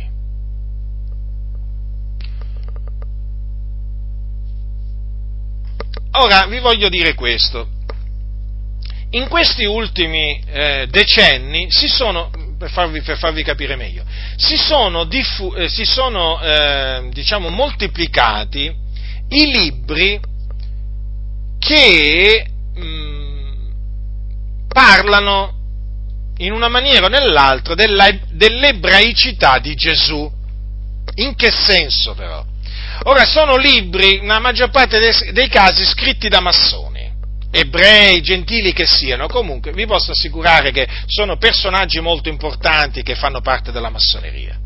Poi è indifferente se, se, se è massoneria ebraica o massoneria, diciamo, non ebraica. Però si sono veramente moltiplicati. Eh? E guardate che di questi libri, in questi ultimi decenni, ne sono usciti tanti. E eh, questi libri generalmente eh, si propongono, o, o comunque di fare riscoprire le origini ebraiche di Gesù. Ora sembrano libri innocui, nel senso che eh, gli autori poi, quando li pubblicizzano, dicono, ecco fa, Gesù l'ebreo, ah, eh, ecco, scopriamo le radici ebraiche di Gesù, sì, Gesù era ebreo, Gesù osservò la legge di Mosè, eh, Gesù fu circonciso, vedete, Gesù festeggiò la Pasqua, ma attenzione fratelli, attenzione, perché la massoneria ebraica, o comunque la massoneria, dai, eh, in, in generale, sta dietro questa letteratura. Perché? Perché questi libri hanno lo scopo sì, da un lato di mettere in evidenza l'ebraicità di Gesù, ma dall'altro di spogliarlo della sua messianità e della sua divinità. Quindi state molto attenti, state molto attenti perché sono delle trappole terrificanti che la massoneria, eh, e dietro ci sono ebrei sicuro al 100%, ha ordito a livello mondiale contro, contro i cristiani. Quindi il cristiano passa da una libreria e legge Gesù l'ebreo, ma guarda che bel libro, chi l'ha scritto? Ah, l'ha scritto tal studioso di questa famosa università che può essere Oxford, eh, Yale, questa e quell'altra, ma che bello, Gesù l'ebreo, voglio scoprire, dice il credente, diciamo così, no, lì per lì, voglio scoprire le origini ebraiche di Gesù, voglio leggere cosa dicono di Gesù l'ebreo, chissà cosa scoprirò, ecco, state molto attenti, siccome che io ne ho letti diversi di questi questi libri, eh, ma ancora prima, badate bene, ancora prima eh, che scoprissi il discorso della massoneria, eh, ascoltate, state molto attenti, perché sì, da un lato vi presentano Gesù l'ebreo, ma dall'altro vi, toglio, vi tolgono davanti agli occhi Gesù, il Cristo, Gesù, Dio benedetto in eterno, perché la strategia è sempre la stessa mettere Gesù sullo stesso livello di altri cosiddetti illuminati, di altri maestri di morale, eh, di altri maestri, cosiddetti maestri di, di, di, di sapienza, capite? Ma privandolo della sua divinità, spogliandolo della sua divinità, spogliandolo della sua messianità. Quindi il Gesù che ti presentano costoro non è il Messia, non è il Cristo, non è Dio benedetto in eterno, non è colui al di fuori del quale non c'è salvezza, non, non è colui me, ehm, nella, in cui bisogna credere per forza di cose per ottenere la remissione dei peccati e la giustificazione. No! Era un rabbi, era un rabbi ebreo che fece del bene e che per una ragione o per l'altra non fu capito, fu, fu, fu ucciso, eh? però ah, tranquilli, tranquilli per modo di dire, eh? vi presentano un Gesù che non è il figlio di Dio, che non è l'unigenito venuto da presso al Padre, non è colui che è disceso dal cielo, che è nato da una vergine eh, e che è Dio benedetto in eterno. No, non è, non è lui. Sapete perché? Perché è un rabbi ebreo che poi che poi i cristiani, in particolare Paolo, eh, hanno fatto diventare Dio, l'hanno fatto diventare loro il Cristo. Capite come presentano la cosa? Tant'è che molti dicono addirittura eh, che poi è stato Paolo a fondare il cristianesimo, mica Gesù. No, Gesù mica voleva fondare nuova, un nuovo movimento, ma che? Ma era un rabbi, un rabbino, un maestro, no? era uno dei maestri ebrei che insegnava insegnava ad osservare la legge, ad amare Dio, ad amare il prossimo, ma niente a che fare con il Gesù di Paolo, con il Gesù poi degli Apostoli, in particolare il Gesù di Giovanni che addirittura l'ha fatto diventare Dio. No, capite quindi? E chi c'è dietro tutto questo? C'è per certo la massoneria, ma c'è per certo anche la massoneria ebraica, la potente massoneria ebraica che praticamente fa parte degli illuminati. Capite? Capite? E quindi l'avversione verso Gesù si manifesta in questa maniera, in questa maniera, perché vedete, gli ebrei sono disposti ad accettare che Gesù era un maestro, ma non il maestro. Capite? Gli ebrei sono anche disposti ad accettare che Gesù era un figlio di Dio, ma non il figlio di Dio, l'unigenito venuto da presso al Padre. Gli ebrei potrebbero essere pure disposti ad accettare che Gesù ha fatto dei miracoli, ma non che quei miracoli comprovano la sua messianità e, e che lui è il Cristo. No, assolutamente. Non possono accettare, possono anche accettare che Gesù è stato, è stato crocifisso, sì, vabbè, Potrebbero alcuni, no? Ma non che sta, è morto per i nostri peccati e che poi è risuscitato il terzo giorno, ma che è risuscitato il terzo giorno? Sono le donne che hanno avuto allucinazioni varie, capite? Poi i discepoli, per una ragione o per l'altra, si sono, si sono inventati questa risurrezione, l'hanno esaltato, l'hanno celebrato fino a farlo diventare Dio, il Cristo e così via, come lo intende l'Apostolo Paolo, eh, come lo intende la grande Chiesa, capite? Chi c'è dietro tutto ciò? Ci sono sempre loro, è assicurato oramai, ma poi, ma poi è pacifico. Ora, Dietro, dietro, anche il sionismo cristiano, chi c'è? C'è la potente massoneria ebraica. Che cos'è il sionismo cristiano che si è introdotto in mezzo, in mezzo alle chiese? Badate bene, fratelli del Signore, adesso eh, prima di passare al sionismo cristiano vi voglio dire un'altra cosa. Badate bene che questi libri, Gesù le, che, che, comunque sia più o meno sempre hanno questo titolo, comunque Gesù l'ebreo, che ne so, altri, altri titoli del genere, comunque che eh, vogliono fare riscoprire l'ebraicità di Gesù, no? E dietro cui eh, c'è la massoneria. Guardate che circolano negli ambienti evangelici, eh? Ma perché? Perché negli ambienti evangelici ci sono massoni.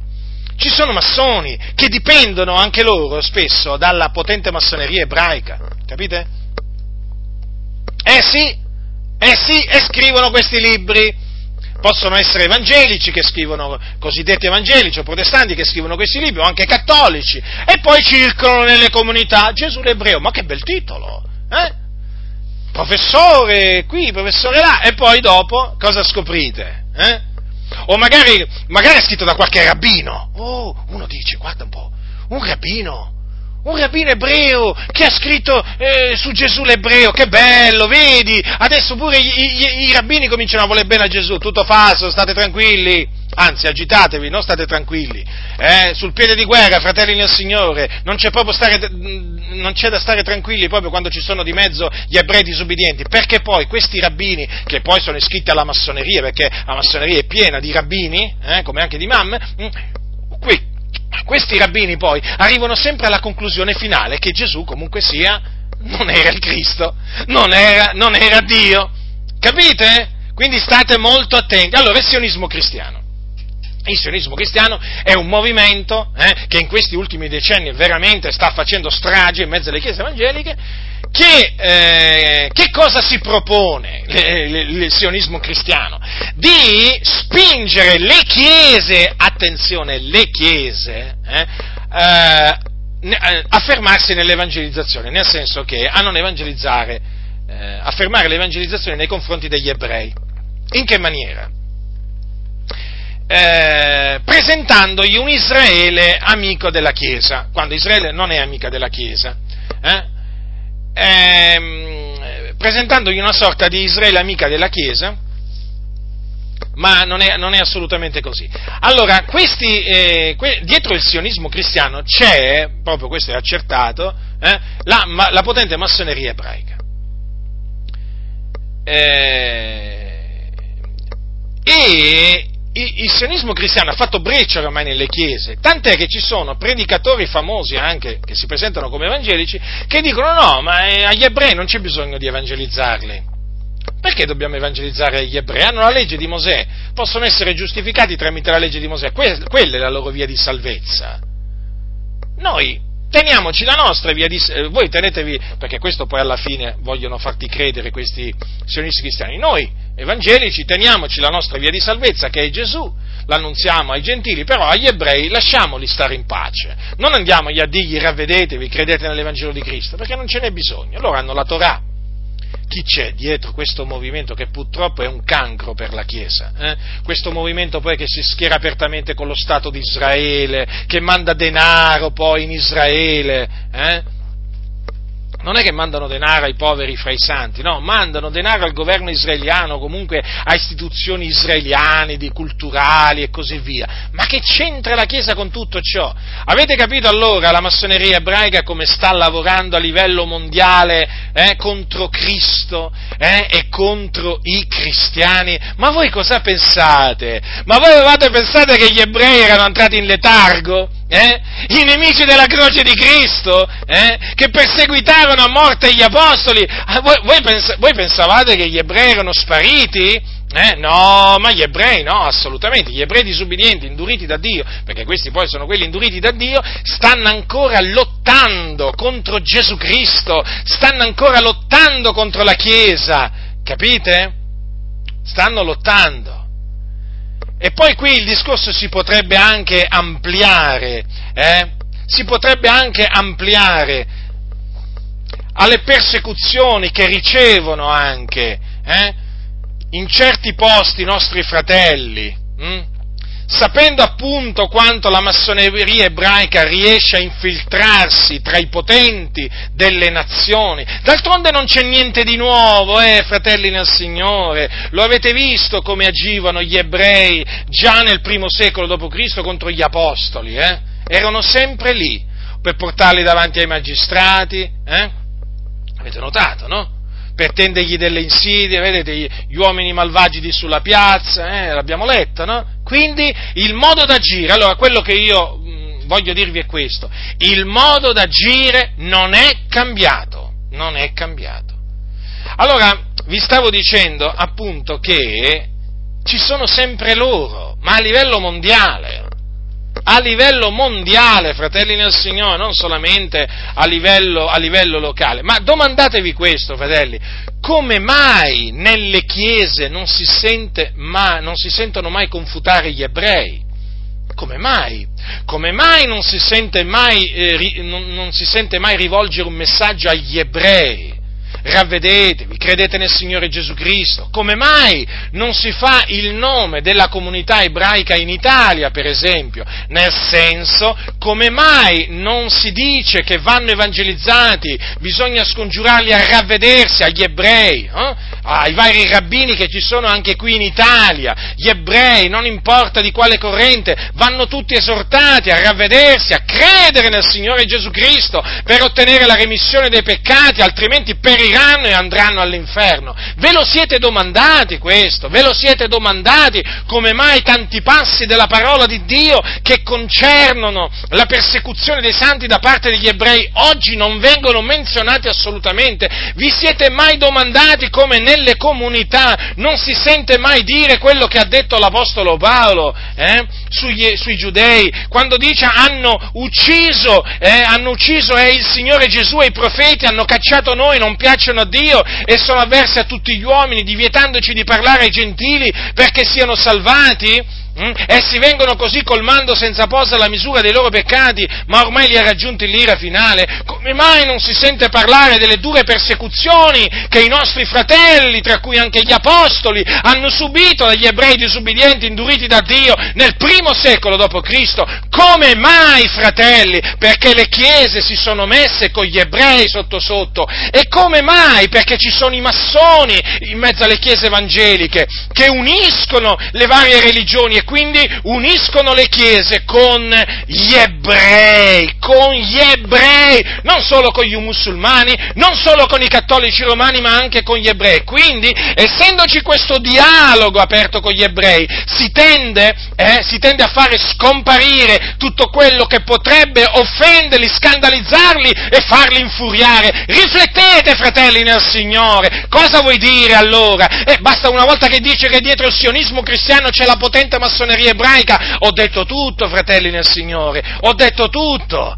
Mm? Quando, quando, e sono cose risapute poi, peraltro queste, eh? peraltro sono cose risapute, lo sanno tutti che la potente massoneria ebraica è una col Vaticano, nel senso cammina è alleata col Vaticano. Eh? Per esempio Francesco è un alleato della potente, della potente massoneria ebraica. E allora di che cosa ci si meraviglia poi? Di questo loro odio, disprezzo verso di noi cosiddetti fondamentalisti? Ci chiamano così infatti? Eh, intransigenti, ci chiamano intolleranti, perché ci dobbiamo meravigliare se ci odiano e ci detestano? Queste chiese si sono messi, si sono alleate anche con gli ebrei e quindi si mettono contro di noi perché noi col nostro messaggio suscitiamo le ire degli ebrei, la loro persecuzione, capite? Perché non abbiamo riguardo alla qualità delle persone, predichiamo agli ebrei quello che predichiamo ai gentili, ma queste chiese oramai sotto sotto, sotto sotto, fratelli nel Signore, si sono unite unite pure alla comunità degli ebrei disubbidienti. Ecco perché non sentite predicare, non sentite nemmeno dire che i giudei hanno ucciso il Signore nostro Gesù Cristo. È, è la parola di Dio questo, che lo dice, ma non glielo sentite dire, non glielo sentite dire, come mai? Vi dovete fare queste domande, fratelli, ascoltatemi, fatevi queste domande e svegliatevi. È ora che vi svegliate, usciate da queste denominazioni che si sono alleate con gli anticristi. Lo spirito dell'anticristo aleggia su queste denominazioni Ecco perché non sentite annunziare la buona novella che Gesù è il Cristo. Ecco perché non la sentite dire agli ebrei in faccia, direttamente, con franchezza, come facevano gli apostoli perché oramai la massoneria è riuscita ad unire chie- molte chiese protestanti con chi? Con gli ebrei, poi siano quelli italiani, quelli francesi, quelli di Israele, non importa, americani, comunque c'è, c'è, capite? C'è, ma addirittura il, il, Papa li ha chiamati fratelli, no? Eh, come li ha chiamati? Non, non, li ha chiamati fratelli? Vabbè, quello chiama fratelli tutti, qualcuno potrebbe dire, sì, però voglio dire, da quando c'è il dialogo interreligioso tra Chiesa Cattolica e ebrei, voglio dire, le cose sono cambiate molto, adesso voglio dire, hanno buoni rapporti e così via. Capite? E allora la Chiesa Cattolica ha trascinato anche molte chiese protestanti, ma c'è sempre in questa alleanza con, con gli ebrei disubbidienti. Capite? Allora qui, perché vi ho fatto, fratelli nel Signore, questo discorso? Affinché siate vigilanti, siate vigilanti, attenetevi a quello che dice la parola, coloro che sono preposti nel Signore, predichino come predicavano gli apostoli, esattamente, non aggiungete niente, non togliete niente, quello che deve essere detto deve essere detto, guai a coloro che tolgono e a coloro che aggiungono. Eh? Bisogna dire la verità, bisogna dire la verità. Gli apostoli hanno sofferto per mano degli ebrei, quindi soffriremo anche noi, sì, soffriremo anche noi, siamo chiamati a soffrire. E allora di che cosa ci si deve meravigliare? Quindi la persecuzione non viene solo dai cattolici romani, non viene solo dai musulmani, ma anche dagli ebrei. Ancora oggi la stessa cosa, la stessa cosa. Infatti quando, quando si comincia a predicare agli ebrei si viene insultati. Si viene insultati dagli ebrei, si viene offesi dagli ebrei. E come? E come? Se si viene offesi. Addirittura eh, viene, comincia ad essere accusato di essere un antisemita. E queste stanno le cose. Ecco perché molte chiese, molti, molti non predicano come predicavano gli apostoli, perché non, hanno paura di essere accusati di antisemitismo. Eh? So, poi sanno che gli ebrei sono potenti e quindi... Eh? No, fratelli del Signore, guardate, qui oramai bisogna uscire da queste denominazioni. Sono in mano alla massoneria, in mano alla massoneria. E quando dico massoneria, ricordatevi sempre che ci sono potenti ebrei nella massoneria, capite? Capite? Eh? Cioè, eh, qui parliamo di persone veramente che ci hanno, in mano veramente, voglio dire, tantissimo. Però, noi non è che adesso facciamo una discriminazione nei confronti degli ebrei, eh? no? Non è questo il discorso perché voi lo sapete che ho parlato, ho parlato diciamo, di persecuzione da parte di tutti coloro che non credono, non solamente da parte degli ebrei, però mi sono voluto concentrare oggi sugli ebrei per farvi capire che non è cambiato niente, gli ebrei sono sempre gli stessi. Capite? Fino a che, naturalmente, poi verrà il giorno in cui tutto Israele sarà salvato. Noi non è che ci stiamo insuperbendo contro gli ebrei, attenzione, però vi sto mettendo in guardia vi sto mettendo in guardia da questa macchinazione ordita dai giudei, questo complotto, perché è un complotto vero e proprio contro Cristo e contro la Chiesa. Capite? E certo, non può essere che complottavano i giudei solamente nel primo secolo d.C., può essere mai? Ma dai, non può essere! Lavorano sempre, no? Contro Cristo, l'Evangelo e contro, e contro la Chiesa, in una maniera o nell'altra. Eh? Eh, ma d'altronde, fratelli del Signore, cosa c'è di nuovo sotto il sole? Non c'è niente di nuovo sotto il sole, ciò che è è già stato prima. Quindi quello che vi voglio dire è questo. Allora, lungi da noi naturalmente l'insuperbirci nei, nei, nei confronti degli ebrei disubbidienti, poi un'altra cosa, un'altra cosa. Allora, nei confronti degli ebrei disubbidienti bisogna rapportarsi esattamente come gli apostoli, che furono disposti a subire, a subire, eh? battiture, ehm, offese, insomma, gli apostoli soffrirono molto, ma gli apostoli vi risulta che fecero mai del male a qualcuno dei loro persecutori? No. Quindi, lo ripeto per l'ennesima volta, ai nostri persecutori, siano ebrei che gentili, non bisogna torcere un capello. Hm? Bisogna ammonirli, riprenderli, confutarli, però non bisogna fare alcunché di male, eh? quindi non bisogna eh, e non bisogna nemmeno incitare altri a fargli del male, no? come fece per esempio Lutero. No, no, noi condanniamo questi comportamenti. Noi siamo discepoli di Cristo Gesù, di colui che fu ucciso. Eh? Di, fu, colui fu ucciso dagli ebrei, ma Gesù non fece alcun male agli ebrei. Quindi ricordatevi sempre, l'esempio è Gesù, ma anche, naturalmente anche l'Apostolo Paolo che fu un imitatore di Cristo. Qui non si tratta di discriminarli o di eh, nutrire odio verso nei loro confronti, assolutamente, però siccome che loro agiscono, hm, agiscono anche sotto sotto, eh, diciamo contro Cristo e eh, contro, eh, contro, coloro che annunziano Cristo, è bene che questo piano sia smascherato e quindi affinché la, la, la Chiesa eh, torni, torni, a predicare quello che veniva predicato nell'antichità, senza paura. Poi arriverà la persecuzione degli ebrei e arrivi pure. noi naturalmente voglio dire, dobbiamo fare quello che il Signore ci ha chiamati a fare. Che facciamo? Non mi metto più a parlare agli ebrei, non mi rivolgo più agli ebrei, cioè cancello gli ebrei dalla mia mente, cancello gli ebrei, voglio dire, dalla mia vita, come si suol dire. Perché? Per paura di essere perseguitato da loro, ma lungi da me eh, io sono, servo di Cristo, sono un servo di Cristo Gesù, devo annunziare la via della salvezza pure a loro, eh? perché appunto voglio che siano salvati. Allora, quindi lungi da noi eh, odio verso di loro, intenti a alcunché di male, no fratelli del Signore, anzi, noi dobbiamo essere pronti a condannare, condannare ogni forma di male, eh?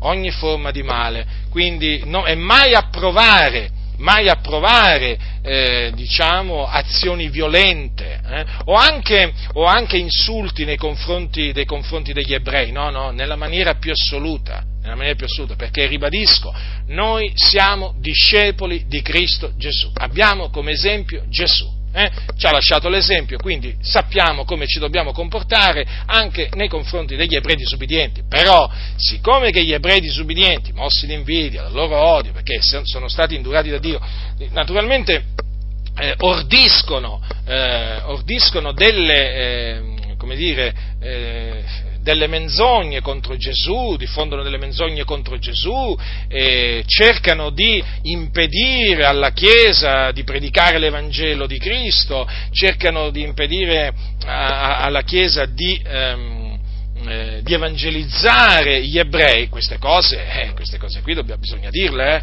bisogna dirle fratelli nel Signore, che facciamo qua? È come se oggi eh, avessi dovuto dire, beh, ma se, se, se, comincio, se comincio, a dire tutto quello che eh, c'è scritto qua negli atti degli Apostoli, che, che fecero i giudei, qua eh, cosa mi succede? Ma eh, quello che mi succede, mi succede, non mi importa. Questa è la verità, bisogna dirla. Avete capito, fratelli del Signore? C'è tanta gente che ha coraggio di dire le menzogne che noi non, abbiamo, non dobbiamo avere il coraggio di dire la verità. Ma quanto più noi dobbiamo avere il coraggio di dire la verità. La verità è questa. Quindi, lungi da noi questo, alcun odio, eh, niente, niente odio verso gli ebrei, niente volergli fare del male, ma nemmeno proprio con, con, la mente, nel senso, neppure il pensiero di fargli del male ci deve essere in noi, eh? E poi non ci deve essere nessuna, naturalmente, insuperbimento.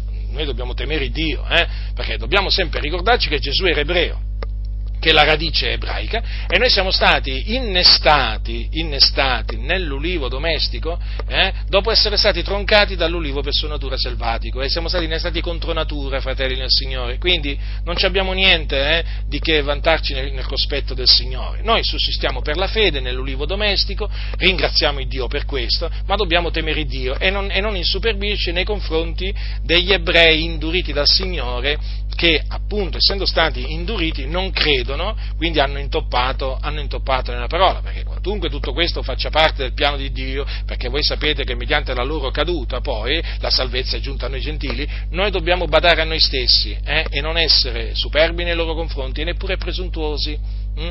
Perché infatti l'Apostolo Paolo, ve lo ricordo, questo poi dice, fratelli, non voglio che ignorate questo mistero affinché non siate presuntuosi, che cioè un induramento parziale si è prodotto in Israele, finché sia entrata la pienezza dei gentili, e così tutto Israele sarà salvato, secondo che è scritto il liberatore verrà da Sion, egli allontanerà, allontanerà da Giacobbe l'impietà, e questo sarà il mio patto con loro quando io torrò via i loro peccati. Per quanto concerne l'Evangelo, essi sono nemici per via di voi, ma per quanto concerne l'elezione, sono amati per via dei loro padri, perché i doni e la vocazione di Dio sono senza pentimento, poiché siccome voi siete stati in passato disubbidienti a Dio, ma ora avete ottenuto misericordia per la loro disubbidienza, così anch'essi sono stati ora disubbidienti, onde per la misericordia a voi usata ottengono essi pure misericordia, poiché Dio ha rinchiuso tutti nella disubbidienza per fare misericordia a tutti. Quindi, Vedete dunque, il piano di Dio è questo, fratelli. Quindi, proprio noi non dobbiamo assolutamente essere presuntuosi. Guai a noi se diventassimo presuntuosi. Eh? Poi Dio ci castiga. Guardate che Dio resiste ai superbi. Eh? Attenzione, non insuperbiamoci nei confronti dei rami naturali che sono stati troncati, mi riferisco agli ebrei disobbedienti, eh?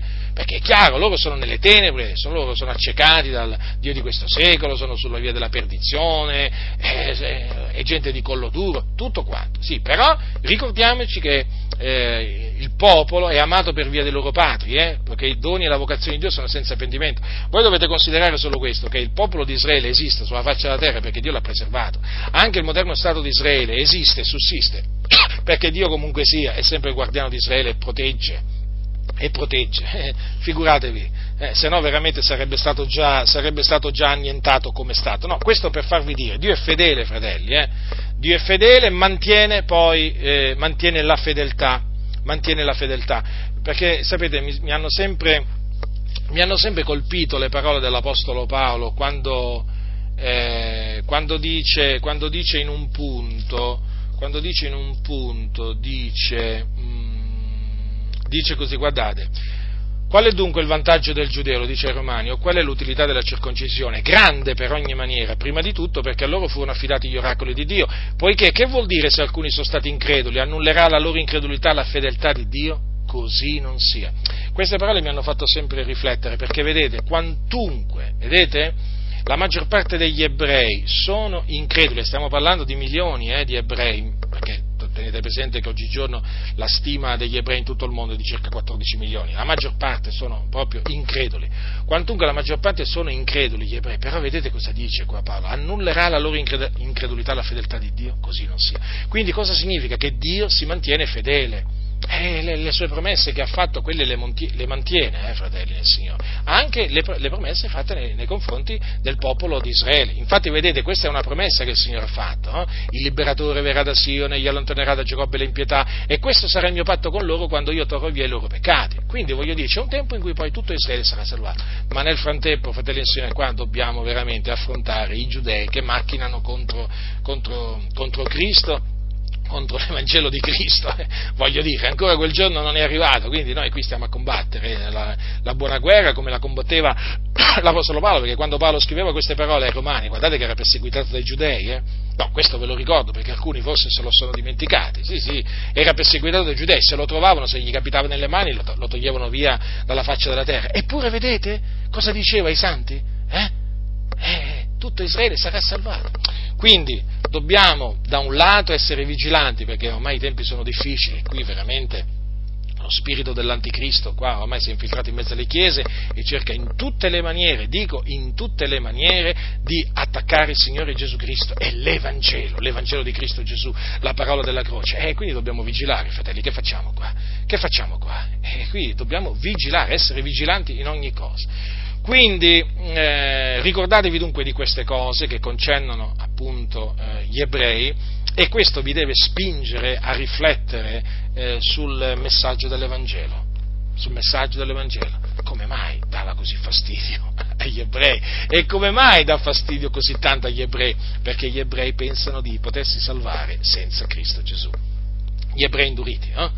Pensano di salvarsi senza Cristo Gesù, quindi senza credere in Lui, senza credere che Lui è morto sulla croce per i nostri peccati, secondo le scritture, che fu seppellito e che il terzo giorno risuscitò dai morti, eh, secondo le scritture. No, assolutamente, loro dicono ma no, ma noi abbiamo le nostre feste, abbiamo i nostri precetti, eh, assolutamente, noi non abbiamo bisogno di credere eh, in, Gesù, in, in, Gesù, di Nazareth, capite? E, ehm, e, dunque, quando ci sentono dire a noi, eh, ci rivolgiamo agli ebrei, guardate che se non vi ravvedete, non credete che Gesù è il Cristo, eh, eh, l'ira di Dio rimarrà sopra di voi e andrete in perdizione perché morrete nei vostri peccati. Loro si infuriano.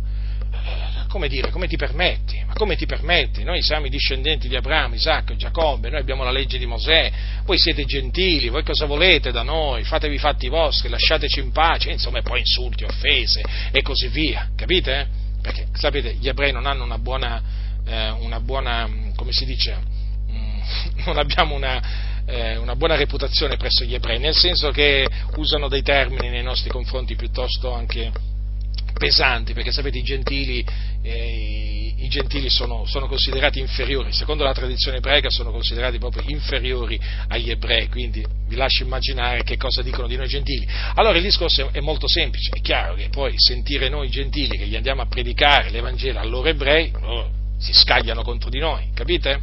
Però, fratelli, dobbiamo annunziare l'Evangelo pure agli ebrei, l'Evangelo è potenza di Dio per la salvezza di ognuno che crede. Vi ricordate che cosa disse il nostro fratello Paolo? Eh? Del giudeo prima e poi del greco. Quindi l'Evangelo va annunziato anche agli ebrei. Poi il Signore, quelli che Lui ha eletto a salvezza, tra gli ebrei li salverà, quelli che, voglio dire, ha deciso di indurare, eh, li, li indurerà affinché non credano. Però è nostro dovere annunziare Cristo e Lui crocifisso anche agli ebrei. La grazia del Signore nostro Gesù Cristo sia con tutti coloro che lo amano con purità incorrotta.